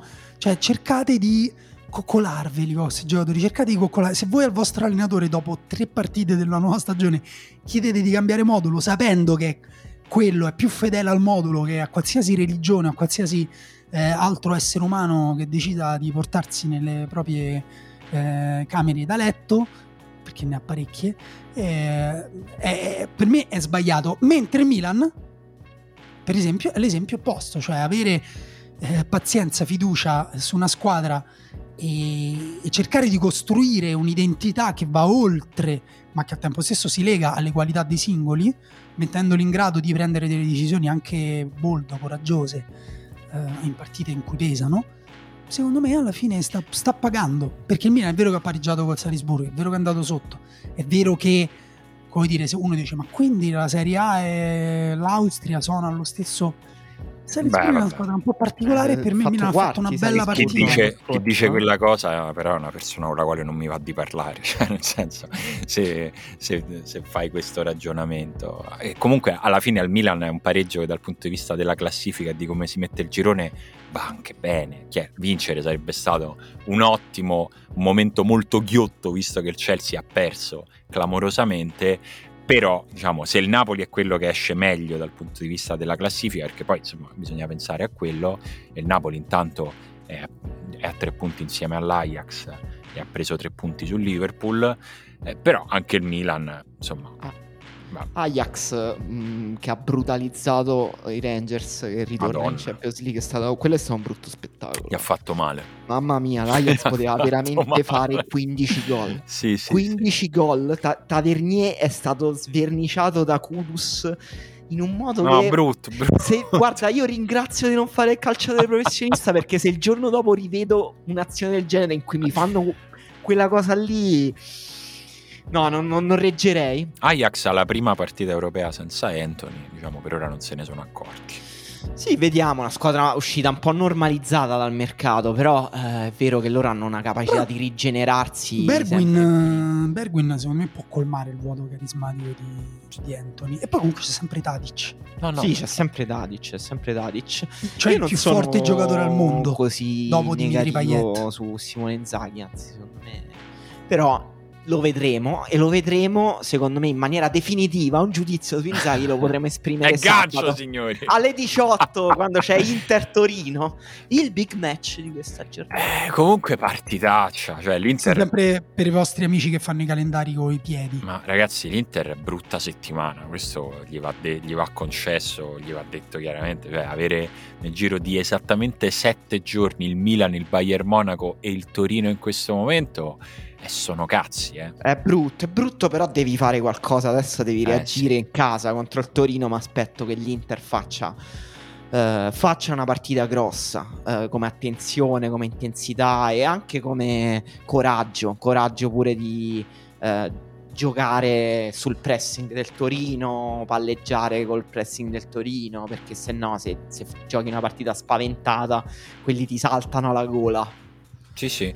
Scusa, volevo dire una cosa, ho avuto un flashback sempre sull'Inter, che è vero il lavoro dell'allenatore, tutto quanto, dopodiché Correa ti capita quella palla, lì devi, non dico segnare, ma Eh, però quella lì è quella cosa che dici te, Eh, cioè, ragazzi, è cioè. una cosa mentale, però pure quello appunto è un lavoro sì, sì. compito dell'allenatore. Eh, sì, a metà. Cioè, comunque sei Correa e stai giocando una partita in Champions League, eh, che, che non è detto che ti ricapiterà tantissime altre volte nella vita. E non ne hai giocate così tante nella vita. Ah, tu quel pallone te lo devi mangiare, cazzo. Cioè, non esiste tirare così. Chiusa parentesi, Per me- scusate. Per me il, cioè, il capolavoro di Inzaghi, cioè, perché Emanuele ha detto non sono così negativo su Inzaghi, ma per me lui ha fatto un Ma c'è, no, ma. Sta già- la Lazio di Inzaghi sta in un museo mentale tutto mio, cioè quella squadra là è una delle più belle squadre secondo me della Serie A degli ultimi 10-15 anni. Però eh, qui è un'altra storia e secondo me siamo in un calcio ormai a quel livello lì in cui devi avere troppe idee. Cioè per dirti, no, l'idea su cui hanno litigato Pioli e Capello, hanno litigato, cioè Capello gli ha fatto una domanda, Pioli ha risposto, in realtà i toni erano pagatissimi, sul perché Tonali finiva in fascia, che c'è finito anche nel derby con l'Inter, che per uscire dalla pressione quando giochi contro i centrocampi a 3 in cui è la difesa a 5 in cui è la mezzala che viene a prendere il tuo terzino. Cioè quell'idea lì di Pioli cioè, è un- è un- non è oh, genio dategli subito però è una cosa normale che un allenatore oggi deve saper fare ok sono piccole eh, accortezze piccole misure che devi saper fare se vuoi per me non devi per forza cambiare modulo capito però devi Sì, prendere cambiare anche magari l'interpretazione dei ruoli, quello Esatto. che chiedi ai giocatori. Comunque, eravamo su Inter Torino, che non sarà però la prima partita di questa, di questa giornata, perché sabato alle 15 il Napoli di Kvaradona, al quale vogliamo dire che gli abbiamo portato bene a fare i complimenti al Napoli, perché se, se no ogni volta dice ah avete fatto i complimenti al Napoli e poi ha perso. Stavolta abbiamo detto complimenti al Napoli, l'abbiamo detto forse lunedì, non mi ricordo, e poi Napoli ha vinto contro il no, Liverpool. realtà Quindi lu- chiedeteci lu- scusa. In realtà lunedì abbiamo fatto i completi al Milan per il secondo scudetto consecutivo, dicendo addirittura che ca- l'eventuale spareggio con il Napoli sarebbe stata comunque una formalità. Ah. La, se- la settimana prima avevamo fatto i complimenti al Ah, Napoli. era quella prima, è vero, era quella e prima. questa settimana ci siamo dimenticati di fare i complimenti all'Atalanta e Gasperini, quindi gli chiediamo direttamente scusa. Chiediamo scusa all'Atalante Gasperini e Prima solitaria. Prima solitaria che eh, è, diciamo, è plausibile immaginare che possa consolidare il suo primato in questa giornata perché comunque giocherà in casa contro la Cremonese che insomma Cremonese che sta dando dei segni di vita cioè non è un passaggio di lacrime e sangue quello della Cremonese in Serie A anche quando ha perso ha fatto vedere qualcosa adesso è riuscita comunque a, a muovere la classifica però è chiaro che questa Atalanta in questo momento in casa contro la Cremonese parte molto favorita Eh, posso fare un piccolo salto? Vi chiedo subito perché Vai. guardando la classifica dal basso adesso ci sono Monza 0 punti, Cremonese 1 punto, Samp 2, eh, Lecce 2 però differenza di migliore, Bologna 3, Empoli 4 e diciamo Spezia Verona 5. vai fermiamoci lì. Sì, vi chiedo, ma eh, leviamo Spezia Ferrara, andiamo all'Empoli 4, Empoli, Bologna, Lecce, Sandoria, Cremonese, Monza. Secondo voi saranno queste a giocarsi la retrocessione soprattutto le ultime 4-5, Lecce, Samp, Cremonese e Monza? Mm, no, ero d'accordo a tenere dentro anche Spezia e Verona, sinceramente, nel senso secondo me è gruppo largo, e gruppo dal quale mm, magari il Bologna si tirerà fuori, perché secondo me Bologna che ricordiamo ha cambiato allenatore, anzi per ora è stato solo esonerato Mihailovic con ovviamente un dibattito tutto italiano su si può esonerare una persona malata, che mi pare una follia. Eh... Sì, si può dire fa anche schifo la cosa che ha detto De Zerbi. Non, l'ho, se- non l'ho non sentito. Ha de- detto che non se l'è sentita di prendere il lavoro di Mialic. Allora scusa De Zerbi, se sei una persona così con un senso morale così alto, perché non torni a allenare lo Shakhtar Donetsk? Perché il campionato ucraino ha ripreso. Fa la Champions League, sì, c'è una guerra, va bene, però tu appunto lo devi fare anche per il bene di quella gente, no? No, me l'ero persa, sì, mi sembra. No, sì, perché ha detto che mm, avrebbe preso il podio, credo che loro avessero fatto dei colloqui anche prima, lui avrebbe preso il posto solo se Mialovic si fosse dimesso. Mm. E invece è stato licenziato. Però certo, di cioè, far uscire queste, queste dichiarazioni, queste notizie, poi ovviamente fa uh, passare per immorale qualsiasi persona vor- vorrà giustamente legittimamente eh, allenare il Bologna adesso. Quindi per fare questa sparata retorica su Mihailovic alla fine uh, De Zerbi retorica. A me sembra una sparata retorica, poi magari no, per lui è un alto senso morale, però mi eh, sembra allora, che ripeto, però... abbia mancato di rispetto a tutti i suoi colleghi in questo momento. No, più cioè che altro quelli... tu puoi anche farlo, puoi anche, magari è un pensiero sincero quello di De Zerbi, eh, perché magari ha anche un rapporto, è chiaro, questo non lo so. Dillo a lui, cioè non, non dirlo ai eh, giornali. Sì. No, tra l'altro posso, mh, mm, perché noi poi eh, queste cose di punti bassi li tocchiamo spesso, però vale sempre la pena ricordare quando noi tocchiamo un punto veramente basso e questo dibattito su Mihailovic e il Bologna è stato incredibile, ma anche perché straannunciato, cioè il Bologna doveva cambiare allenatore l'anno scorso, eh, Saputo non se l'è sentita perché aveva paura di questo dibattito il Bologna eh, o- oggettivamente è una squadra in grande difficoltà, cioè che proprio non ha è una squadra spenta, che non ha più nessun tipo di energia. E, dopo tre partite, cinque partite, ha dovuto cambiare allenatore ed è successo esattamente quello che Saputo temeva, cioè un dibattito disgustoso eh, su una persona che tra l'altro aveva ripetuto e ripetuto ancora giudicatemi per i miei risultati, non per la mia malattia. Sì, sì, sì i, è... i, risultati Beh, sono, sembra, sono... Semmai è proprio una questione di rispetto, cioè quello di trattare. Sì, no, ma infatti cioè, mi eh, sembra veramente.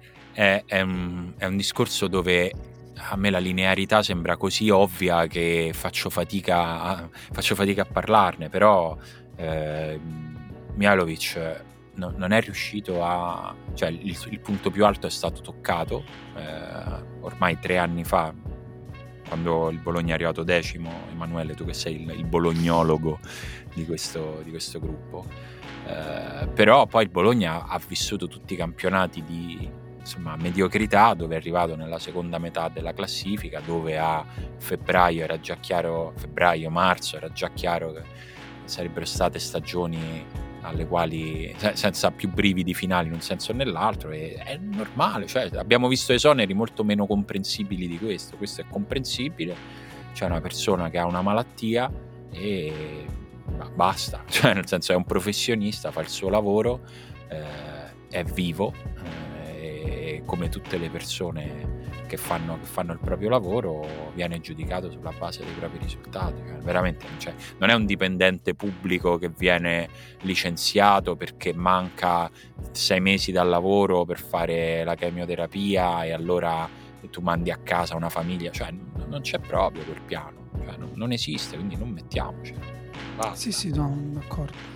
Non, non, non, ci vedo nient'altro, sinceramente.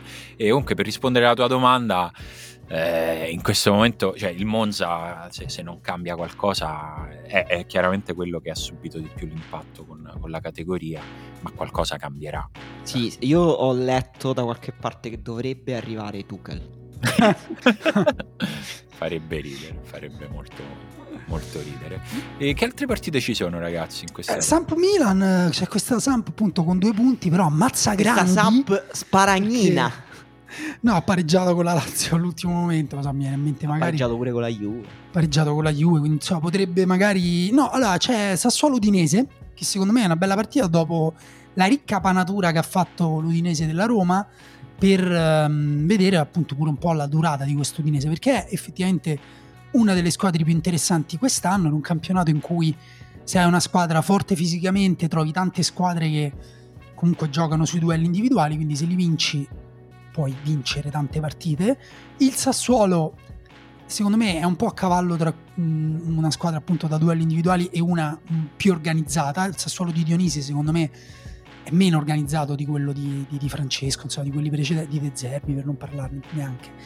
E ha dei giocatori interessanti che però le, possono letteralmente entrare nel parastinco di un qualsiasi giocatore gigantesco dell'Udinese. Tipo, che ne so, abbiamo preso questo giocatore, si chiama Ebossé.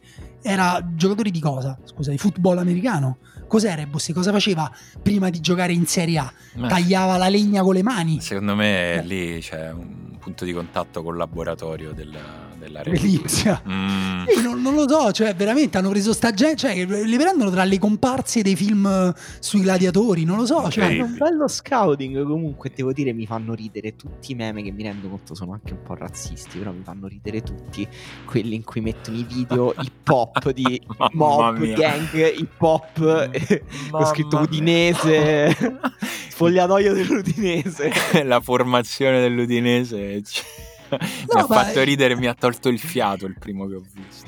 eh, pazzesco perché effettivamente poi te li, te li immagini, Success, Udoci, effettivamente sono tutti un po' quello stile là. No, e poi appunto, vabbè, eh, ripeto, secondo me sta solo Udinese è una partita più interessante di quello che ci si aspetta. Anche Bologna-Fiorentina, comunque la Fiorentina, questo è il tipo di partite che la Fiorentina se veramente ambisce a bucare la, la, la, la, cosa delle prime sette, questa la devi vincere. Eh sì. Cioè, nel senso, devi, squadre come Bologna devi fare, devi vincere devi fare tre gol. Sì. Perché se no i problemi creativi che hai contro le grandi squadre poi alla fine... E Lecce Monza bella. Bella, Lecce Monza subito scontro col coltello fra i denti. Il Lecce per ambire a guardare i colori del cielo, il Monza per tirarsi fuori dal fango. Eh, mi sì, è piaciuta questa metafora. Ho i brividi. Eh, eh. Sto a tremare. Come tratteggio eh. io, guarda. Guarda, per me vale anche un po' la domanda: vuoi più bene a Baschirotto o, a Capra- o a Caprari? A Baschirotto. Non voglio. Beh, però pure Caprari a me un po' dispiace. O a Dani Mota. No, mi dispiace. Non ho nessun sentimento nei confronti dei giocatori del Monza. Cioè non... Birindelli? Birind- eh, Birindelli è bravo, però non gli voglio bene. Mi ha molto, Sen- Sensi. Mi ha molto impressionato all'Olimpico Birindelli. Sì, Birindelli va bene, soprattutto se sei tifoso del Pisa, tra parentesi, non so se avete visto. So, so che forse non ne dovremmo parlare perché siamo in campagna elettorale, però il momento intersezione calcio e Rigoletta a Pisa è stato incredibile. No, me lo sono perso. Cioè, pure io. Eh, ha cantato il coro Livorno. No, ma che fa... cioè, ma si Orletta, ma si Orletta, ma cosa fa? Ma venga qui, ma non scappi il motorino, si Orletta! Una persona disposta a fare qualsiasi cosa. Che, che, cioè, tipo, guardate, io non so veramente come si fa a vincere un'edizione, come si fa a comunicare con le persone. Mi di, ditemi voi cosa volete che faccia. Sì, fra l'altro Letta che sta, cioè veramente un, un parallelo fin troppo facile fra l'approccio del PD a queste elezioni e della Juve e dell'Inter a questo turno di Champions League è vabbè dai ma alla fine perdiamo bene buono ah, sì, esatto.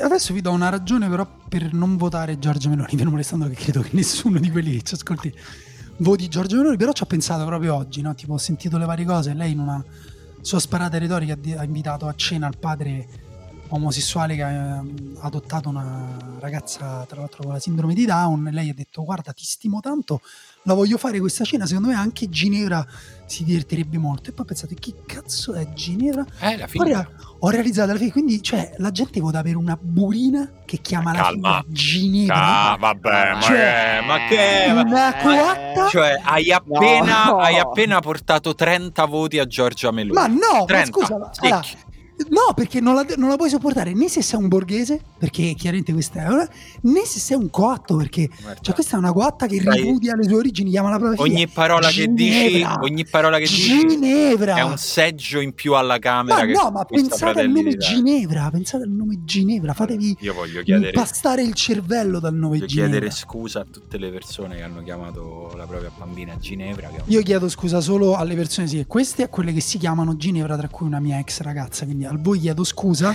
però non a tutti i coatti che chiamano le figlie Virginia, Ginevra, eh, quali altri nomi sono da Lavinia. Da, da, Lavinia, porco due Lavinia. La chiamano la, ma, Lavinia vale solo al maschile Lavigno sì, perché è un posto vicino a Anzio. Perso la testa. Juventus Salernitana, eh? pensa di vincerla questa Allegri oppure pure la Salernitana è troppo Allegri forte? ha già detto che è più difficile eh, la partita con la Salernitana che la lo ha letteralmente lo ha detto, lo ha detto, giuro, non me lo sto inventando. Eh. È vero, è vero, si conferma. Ah, Max, lo sai, io so quello che ti difende qua dentro, però è ora che ti dai una svegliata, eh. Io te lo dico. leggevo, leggevo, un tweet, però... leggevo un tweet e prendeva in giro Allegri, mi ha fatto troppo ridere. E diceva tipo uh, importante non è né vincere né giocare bene, ma ottenere più rimesse laterali nella vita campo. Però posso dire che secondo me, cioè, fermo restando che appunto, come ha detto Simone, noi lavoriamo anche noi non è che abbiamo proprio il polso per parlare all'Italia intera. No. Non è che Allegri forse dovrebbe essere assunto dalla comunicazione del PD.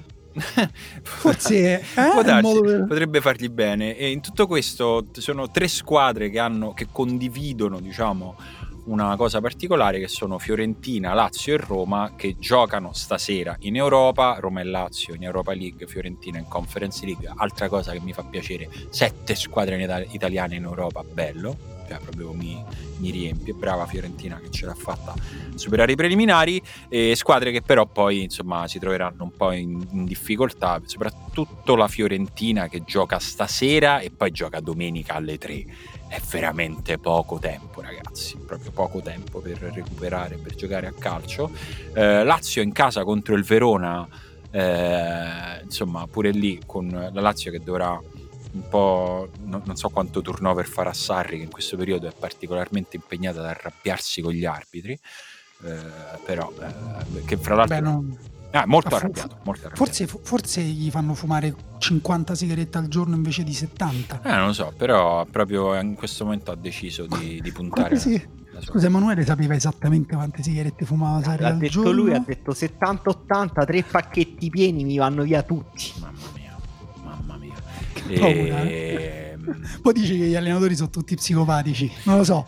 Fate voi. Chiudiamo la giornata con un ottimo Empoli-Roma di lunedì. Di lunedì. Oh, che sa di panato, altra eh, panatura. Un po' se, sento delle briciolette, però, cioè, nel senso vorrei anche evitare, visto che comunque la Roma è già tornata abbondantemente croccante da Udine, dove ha preso proprio la panatura quella col doppio uovo, quello che fai uovo, pane, poi di nuovo uovo, di nuovo pane, panco, cioè proprio quello sì. grosso. Sì, e poi secondo me la metti dentro due fettine di pane che in realtà sono delle fettine di carne panata. Eh, quindi la Roma farà bene a diciamo, confinare a, a Udine le panature e andare a giocare ad Empoli, anche perché, ecco, per esempio, rispetto a Lazio e Fiorentina avrà un giorno in più per recuperare dalla partita del giovedì sera. Eh, guarda, secondo me Roma e Lazio sono un po' all'opposto su questo tipo di partite. Cioè, la Lazio è effettivamente mh, cioè il tipo di partita che deve vincere per ambire a qualsiasi cosa. Cioè, una, mh, mm, però è anche il tipo di partita che la Lazio, su cui la Lazio può perdere punti, tipo appunto come è successo con la Samp, che però appunto io avevo detto che era molto casuale quel risultato, cioè la prestazione della Lazio comunque è stata di alto livello in alcuni momenti, però la Lazio se vuole ambire alla Champions deve vincere facile queste partite col Verona, invece secondo me sono il tipo di partite in cui un po' di difficoltà le trova la Roma invece a me pare che la forza della Roma sia quella che poi queste partite qua le fa bene. Cioè, a parte che eh, con Mourinho raramente ha steccato più di una partita, più di una o due partite di seguito. No, ma ripeto, non voglio autogufarmi, non voglio fare i complimenti a Mourinho per aver già rimesso in carreggiata il suo fantastico treno appuntito. Però diciamo che appunto devi fare punti con, con, con l'Empoli, devi vincere, Devi vincere. devi, devi far dimenticare la cosa dell'Udinese, altrimenti ti ritrovi un problema che non è più solo motivazionale, ma che insomma inizia a essere... Sì, sì, è- sono, sono quelle partite dove la, Anche cap- perché poi, scusa, la settimana dopo c'è l'Atalanta. eh, esatto, hai la capacità di rendere un, un episodio un episodio oppure l'inizio di una cosa. Eh, Eh, esatto. Quindi È un po' esattamente questo. deve chiudere quella parentesi in fretta, già inizia- iniziando stasera dove comunque in un girone, nella prima partita di un girone hai più rete di salvataggio, qualche un passo falso lo puoi fare, però proprio dal punto di vista, come dici tu, motivazionale, ambientale, delle sensazioni della squadra, sicuramente la Roma deve cercare di non tornare con una sconfitta dalla Bulgaria stasera perché appesantirebbe un po' il clima, ecco. È da, è da evitare. Arrivati a questo punto, ragazzi miei, figli miei, vi devo salutare e vi devo... Chi, chi sono i figli tuoi? Noi o Voi, ascoltatori? voi, no, adesso... Ah, proprio io e Emanuele. Sì, voi due, voi Ok, due. Volevo, ok. volevo chiamarvi figli Tu sei più miei. piccolo di me, ti ricordo. Puoi Sì, chiamarmi, cosa, se ti, se ti piace, puoi chiamarmi Ginevra. Ti chiamo Cioè, me- Ginevro. No, Lavinio, Lavinio che Ginevro e bellissimo. Lavinio, siete voi, i miei figli. Guarda, Gi- Ginepro, guarda, sei un. Per me sei una figura paterna, non so come hai fatto a intuirla questa cosa, però sei. Sei- fai parte delle figure, di una delle tante figure paterne con cui io cerco di colmare un vuoto Madonna, che in- inestinguibile. Adesso mi, mi sono troppo intenerito adesso e quindi devo chiudere facendo una cosa strana che sarà un suono. Il suono sarà Un, rut- un rutto. No, sarà tipo Bleh! Questo suono così per rompere la tenerezza. Ah, certo. Non era un suono perucco Cos'è? Ti- questo. tipo nei film americani in cui quando si stanno per baciare in bocca due compagni di college si danno le pacche sulle spalle forti. No, questi sono i suoni che faccio, il, il nuovo gioco che faccio con mia figlia in macchina nel traffico quando non so più che cazzo inventarmi. E facciamo il gioco, siccome a lei piace che io dica a, a Siri, ehi Siri metti la canzone X e Siri funziona, gli mette la canzone che vuole lei, adesso vi faccio ehi Siri metti e Siri mette delle canzoni, cioè anche E quando lei, io... e lei- e lei ride. Camilla impazzisce per questa cosa perché papà fa dei suoni strani. Io ieri ero così stanco che ero mm, come un bambino drogato e mia figlia era così stanca Ecco, è partita Siri. È partito bleh, esatto. che ho iniziato a fare senza nessuna ragione mi chiamo Jean-Claude Van Damme sono ciao sono Jean-Claude io l'ho fatto Bello, mille volte alla fine lei rideva come una matta bello, bellissimo. E che anche bello. se non, non sa chi è Eh, Jean-Claude Damme. ma- ma- bello avere un pubblico facile. Sì, sì, è Molto fantastico. bello. Va bene, ragazzi, informazione tecnica. Io vi lascio qui a registrare, mi chiudo solo io. Potete andare avanti. Ciao. Vabbè, Ok. ciao Chissà se Simo. questa puntata arriverà mai alle orecchie dei nostri ascoltatori eh, rima- o se rimarrà per sempre nella stanza lasciata Sarebbe un peccato perché Simone. scusa se mi faccio i complimenti da solo, ma è stata una bellissima puntata. E, però che ancora deve finire perché abbiamo fatto una domanda ai nostri ascoltatori. Eh, è una novità questa, visto che non facciamo più domande ai nostri ascoltatori. Non è, non è così, è che appunto quanto abbiamo fatto oggi? Sei ore e mezza di puntata? Eh, Un'ora e 25 siamo Che ogni- abbondanti. Ogni tanto pregustando il fatto che saremo morti, perché appunto poi noi dovete sapere che dopo che registriamo un podcast andiamo nelle vasche di ghiaccio. Sì, diciamo soprattutto la puntata lunga della riserva. Esatto, e a volte arriviamo a questo punto e diciamo no, forse stavolta non ce la facciamo. E però è vero che ci piace tanto in realtà sentire. E ci piace anche farvi delle domande un po' pazzerelle, tipo quella di questa volta che è eh, cosa vi piacerebbe trovare nel distributore automatico ideale al posto delle cose che ci trovate normalmente. Mi è venuto in mente perché c'è un distributore automatico qua fuori vicino al bar. E ho pensato che se avesse le cose che chiedono le persone del nostro quartiere avrebbe eh, degli sciottini di vecchia Romagna anzitutto che è forse la cosa più bevuta Sì, è- nel È quartiere il drink più trendy del quartiere, diciamo. esatto forse diciamo and- potrebbe andare così bene che potresti fare anche degli sciottini di caffè mischiato al vecchia Romagna diciamo il- questo piccolo cocktail e mm, poi non lo so dei, dei flaconcini di popper secondo me che, Che comunque, se, se è una giornata un po' dura, devi fare molte cose, a un certo punto ti fai. droga sottovalutata, se si può, se si può dire, Beh, perché sì. ti dà un'euforia istantanea E ti brucia qualche che- neurone. il tempo è relativo, dura poco, però insomma quel poco può essere molto. È vero che brucia i neuroni il popper o Beh, è penso- una diceria? Penso di sì, dai, come tutte le droghe. Non, voglio- non vogliamo fare No, pubblicità infatti, alle no, no, droghe, infatti, dai. no, no, Se volete sentire una sbagliato. pubblicità alle droghe, eh, guardatevi il documentario eh, di Pollack che sta su Netflix, Come cambiare la vostra mente. Quella è una bellissima Ecco. pubblicità sulle droghe, Perfetto. molto alta. Noi ne stiamo facendo una cheap. Esatto. Eh, no, però cosa, questa cosa- domanda- No, questa domanda in realtà mi ha fatto venire in mente le macchinette che trovi all'ospedale, che sono delle macchinette È che vero. contengono Spazzolino, spazzolino, deodorante, costano tantissimo. L'altro. costa tutto molto, mutande, paia di mutande Sì. e che devo dire mi mettono quando le ho viste che stavo lì per una visita no, mi hanno messo un'angoscia, un abisso. Invece a me un pochino mi hanno. Quando dovevo passare molto tempo andavo a vedere se c'era qualcosa di no, magari qualcosa che mi andava di perché comprarmi. dici sei ospedalizzato, sei ricoverato, ma non hai perso Però- il tuo diritto di consumatore Esatto. a spendere delle No, cose, poi a- quella- a regalarti degli oggetti Bravissimo, materiali. quell'endorfina che hai quando ti compri una cosa nuova, cioè la puoi provare persino all'ospedale mentre tuo padre è in terapia intensiva. Why not? Perché privarsi di un paio di pantofole usa e getta? Comunque, Se in esatto. quel momento ti viene in mente, ma io cammino scalzo a casa mia. Stefano ehm, dice una cosa simile No, a quella che aspetta, hai detto tu. Vabbè, di prima Stefano. Ha detto caffè Borghetti per far partire un coro in ufficio alla bisogna. Eh, sì, è possibile, Mm, però volevo, cioè dipende da chi c'è in ufficio. Volevo chiedere a te, Emanuele, tu cosa vorresti nella tua macchina? Il tuo distributore automatico. Vorrei ehm, tramezzini, però tramezzini buoni. Ecco, pure questo, guarda, ho letto alcune risposte, E, ce n'è... ehm, mm, aspetta, chi era forse che chiedeva? Cornetti, brioche per chi non è di Roma, eh, però buoni. Cioè, voglio cose delle macchinette, però fresche, non delle macchinette. Cioè, voglio una persona che le riempia ogni mattina di cose buonissime e, ogni matti- e poi ogni sera le svuoti.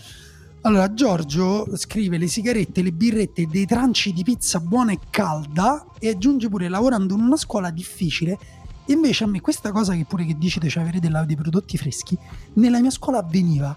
No, C'era una vabbè. persona, Ah, ma perché tu andavi al liceo de- de- del Coppedè, vabbè. vabbè, però non era un liceo pubblico e c'era semplicemente questa persona che era un, un uomo che veniva con delle teglie di pizzette, quelle rotonde da piegare in due, e le ficcava nella, Incredibile. nella macchinetta o te le vendeva a mano se tu andavi là che io ho, chiamato e poi tutta la scuola iniziava a chiamare mister cosa che a lui dava incredibilmente fastidio Chissà perché gli dava Eh, fastidio. ma scusa se viene un ragazzino e ti fa mister scusa mi passi una pizza cioè non è un segno di rispetto Non credo. e comunque una volta ho litigato col mio migliore amico perché io facevo questo gioco alle distributori automatici tu metti i soldi io ti aprivo quello vuoto perché non era con i numeri adesso ci sono queste digitali invece lì era che l'aprivi meccanicamente io gli aprivo quello vuoto vabbè Ehm, però insomma è possibile cioè eh, sarebbe un bel mondo quello in cui delle- dei forni fanno il giro di distributori automatici in Francia vendono tipo in campagna ci sono che non sono proprio dei distributori, ma sono tipo delle pareti con dei- delle piccole casseforti con tipo uova, formaggi, cose così. Quello non male. Claudio dice un pacchetto di sanzioni a vita per i buonissimi e molto umani Stati Uniti d'America. Edoardo dice crociati, tibi, mis- menischi e legamenti vari, nuovi solidi di pacca da donare alla mia squadra del cuore. Francesco dice direi un action figure di Zambo Anguissa. Fran dà una risposta interessante, dice qualsiasi variante della gazzosa al caffè prodotta in Calabria, siesta brasilegna, Ecco, mocha drink, una bella brasilegna mentre lavori. Ma- Dici devo registrare un altro podcast? Ecco una brasilegna per me ma tu le conoscevi queste cose? Devo dire che con- ehm, conosco Mocha Drink brasilegna, la brasilegna l'ho, l'ho bevuta anche, il Mocha Drink no. Avevo, se soffri di pressione alta non puoi bere la Che brasilegna. la taticardia. Bello anche che hanno chiamato una bevanda al caffè siesta. è un po' il contrario. E Michele dice frutta fresca, verdure e ortaggi anche perché non è possibile eh, uscire dall'università e trovare macedonie mangiabili a 4 euro come unica fonte di frutta da rapido consumo, è vero. Inoltre sarei d'accordo a bandire quello schifo di Kinder Delice, mh, patatine rustiche classiche e quelle bevande eh, strane al mango dal sapore frutto esotico in favore di qualche pacchetto di mozzarelline di bufala di battipaglia DOP o perché no da pugliesi direi panzerotti e pasticciotti. Panzerotti caldi anche qualcun altro li ha chiesti. E Nicola dice la prima di Sinner in campo sul match point versus Alcaraz. Lo so, Nicola, siamo tutti in un giorno di lutto e dolore. Ma A parte ricordiamoci, chi ha dormito. sì, ricordiamoci di questo momento quando Sinner batterà Alcaraz in finale a Roland Garros. Quando quest'anno? Cioè o il prossimo anno o tra due anni. E Samir dice: Al momento sono in Puglia per la prima volta nella mia vita, quindi a caldo ora dico: panzerotti fritti fatti bene. Eh, vedi, te l'avevo detto. Cibo caldo, anche Alessio, preparato al momento. Quindi, diciamo, ci vorrebbero delle macchinette collegate a una rete di eh, ristoranti, forni in zona. Per esempio, io sai cosa ci vorrei? Pizza genovese con le olive, unta che deve Buonissimo. uscire l'olio da sotto la macchinetta. Cioè, le persone devono scivolare quando camminano davanti alla macchinetta perché perde l'olio della pizza genovese col. La pizza genovese credo non si chiami pizza genovese a Genova.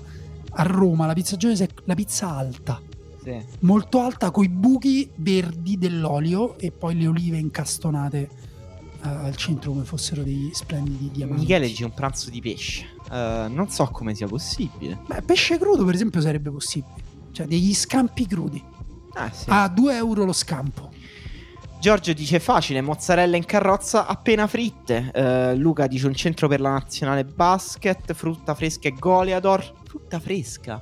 Eh, la avevo frutta, pensato. sì, pure la frutta. Perché eh, non so se tu man- hai mai mangiato delle macchinette, gli Melinda Snack, che erano Mm. delle pezzi di mela tipo liofilizzati che sembrano delle piccole Ah, vabbè, frut- di mela dolci. Io le compro spesso le patatine di frutta o anche appunto la frutta essiccata. E però no, non è la stessa cosa. Il problema è che la frutta sta diventando difficile avere frutta fresca buona anche tipo nei piccoli alimentari. Quindi Eh. cioè, diciamo nelle macchinette mi pare proprio impossibile, però è vero. Claudio dice dei fren- freschissimi cocktail Hugo, che se non sbaglio il cocktail Hugo è eh, champagne e eh, oddio che è ehm, coso, come si chiamano quei, quegli sciroppi che metti dentro mm, le cose, le, le- mm, no, qua aspetta di prosecco Edelflower syrup, sciroppo di Edelflower. Vabbè, comunque cocktail nelle macchinette, così tanto per rendere questa città un po' più pazza. no, perché cioè, se, non, se non possono servirtelo in bicchiere il cocktail, come fai a berlo? Dai, quelli in lattina fanno si obiettivamente troverebbe una soluzione. No, vendono quelli in lattina, ma non, non sono bevibili. Roberto dice un biglietto omaggio per Roma-Napoli il 23 ottobre. Perché, Roberto, visto che tu sei anche eh, un tifoso dell'Udinese, se ricordo bene, che aspettavi la nostra panatura? Perché lui cerca panature della Roma ovunque, anche Eh, contro Fa perché pensi che il Napoli possa distruggerci? Impossibile. Oh, Il- Ilario scrive: Sarebbe bello un distributore di magliette vintage fuori dallo stadio contenente le maglie dei due team in campo quel giorno. Andare allo stadio per Juve Ajax e trovare un distributore con dentro le magliette di Platini e del Piero di Litmanen e Cruyff sarebbe proprio molto molto figo. È molto, cioè, il fatto è che se ne trovano poche di queste magliette in generale, non c'è un grande mercato. Se invece sarebbe bello, bello avere tipo un armadio per fare shirt crossing, cioè le magliette da calcio che non ti metti tu, le metti là e però puoi recuperare magliette da calcio che altri non si mettono. Io ne, ne avrei parecchie da dare. Ehm, libri in edizione tascabile, riviste e fumetti. Questa è realtà. Questa cosa è realtà nella metro di Milano. Se non sbaglio, ci- cioè, mm, ci sono dei libri. Mi confermi, Emanuele, te che Sì, dormi a Milano la notte e poi vieni qua a lavorare il giorno? ci sono dei libri, ma, Sì, ma eh, distributori proprio di, con le biblioteche, credo. ma, eh, non so, a Roma eh, abbiamo fatto questa cosa che ci sono i classici che puoi leggere tipo alla fermata dell'autobus con lo mm, codice QR, lo Quindi sul col- telefono. col telefono. No, no, lì ci sono proprio dei distributori automatici di libri che mette la biblioteca di Milano, non so quale, e tu metti il tuo codice della biblioteca e ti affitti il libro per il viaggio. Comunque, non- discreta idea, a parte il fatto che non so quante persone che hanno voglia di leggere un libro in metro escono senza libro da leggere in metro. Mm. Cioè, te lo ricordi a quel punto. Vabbè. Eh, sì. Però è vero che magari ti risparmia un viaggio in biblioteca, parli di una cosa. Vabbè.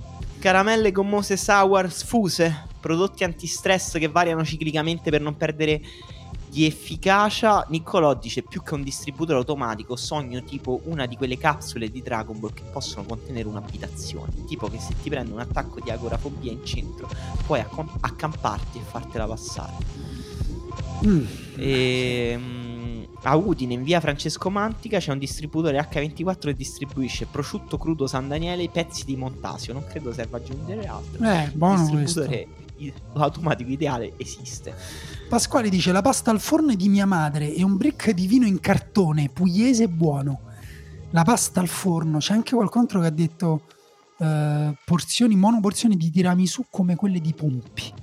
Pensa che bello sia, nello stesso Questa distributore credo che sia prosciutto crudo tagliato a mano, pasta al forno della mamma di Pasquale e il tiramisù in po- monoporzione.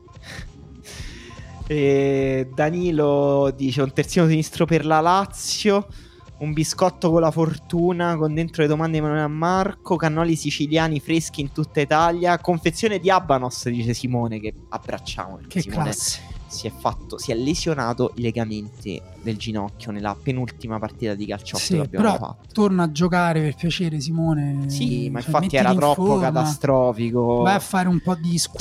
Cioè, date un supporto a Simone, rispondete sotto al suo commento e ditegli le vostre esperienze con l'infortunio di legamenti al ginocchio e dei vostri ritorni in campo. Esatto. Lesioni dei legamenti. Si esatto, torna, si torna, esatto, si torna, rafforzi il muscolo intorno. Andrea è l'unico che risponde, no, forse un altro ha chiesto l'MDMA, lui chiede l'erba, semplicemente. Anche questo eh, in un contesto in cui è legale, perché noi siamo per la legalità. E, mm, Certo, i nostri amici. legale, cioè non Tigers, quella certo. che ti manda fuori di testa. No, però un giorno in cui è legale tutta l'erba, se mai lo sarà, sarebbe bello. co- co- Noi non ce l'auguriamo. No, comunque. cioè, a noi non ci cambia niente, diciamo. E tutti chiedono terzini. Roberto chiede un terzino per la Juve, per esempio. Delle Sì. cassette con remix random delle puntate di Pendolino. Dice Antonio. Bello, però poi di avere un Walkman. Eh, Walkman. vagonate di caramelle Lupo Alberto, possibilmente non blu. Riccardo dice carica batterie per il telefono, quello se vedi un ospedale ti fermi, entri e probabilmente c'è nel distributore automatico dell'ospedale. Entreresti in un ospedale per comprare il caricatore del telefono. Penso se entri in ospedale e vai dalla parte, scusi dov'è il distributore automatico più vicino? No, ma lei che deve vedere in che reparto deve andare? No, no, io cerco solo il distributore automatico, mi serve il caricatore. Via di qui, c'è gente che soffre. Ho sporcato le mutande. che schifo. un teletrasporto per il bar, dice Ivo. Pensa però se tu vai in ospedale, ti compri quelle mutande là, te le provi, ti stanno bene e tu da quel giorno vuoi solo quelle mutande e quindi le devi andare a comprare ogni volta all'ospedale. Sì, eh, Claudio dice uno stop giusto e Lautaro Martinez. Dai, pure qua parla lo Cattivo, sconforto. cattivo. Fabio dice della frutta perché sono allevato- arrivato all'età in cui uno snack healthy a metà mattina non può fare che bene. Eh, Mochele pure ci offre una. ci fa venire voglia di andare a vivere in Olanda perché dice in Olanda c'è il mio distributore da sogno riscaldato con crocchette olandesi, hamburger e altre zozzerie. Insomma, non male. Ma Uva. hai un commento bello con cui chiudere? E... Vediamo, negroni po'. in lattina, piadine, birre, kebab, sigarette che fanno ridere e tutto il minimo essenziale per sopravvivere. Carte da gioco, carte da gioco pure lo vendono al distributore dell'ospedale, posso dirti sicuramente. Piacentine plastificate. Un altro brasilegna. Ehm... Ma tutte cose comunque. Aspetta, Alessio sì. dice: Ecco, chiudiamo con Alessio. Dice: Il distributore ideale l'ho già trovato in vacanza. E a Val d'Aora, Alto Adige, distribuisce salsicce, wuster e bistecchine. Adesso andrebbe solo esportato in tutta Italia. Fatemi i promotori per piacere. Ma la bistecchina come la mangia? Morsi. è possibile? Scusa. Ma scusa, le bistecche siamo d'accordo che è uno dei cibi che o mangi entro i 2 minuti e Sì, 30 anche dalla con una cottura. forchetta, un coltello, un piatto. No, ne- spiegaci meglio questa cosa, eh, però vi Però è ringraziamo. interessante. Questa- queste vostre risposte ci hanno ricordato quanto è bello farvi le domande e grazie. Ehm, grazie ovviamente per, per venirci dietro anche dopo 250 puntate e per sostenerci su Patreon. Eh, se siete lì ci sentiamo lunedì, se non siete lì ci sentiamo il prossimo giovedì. Ciao. Ciao.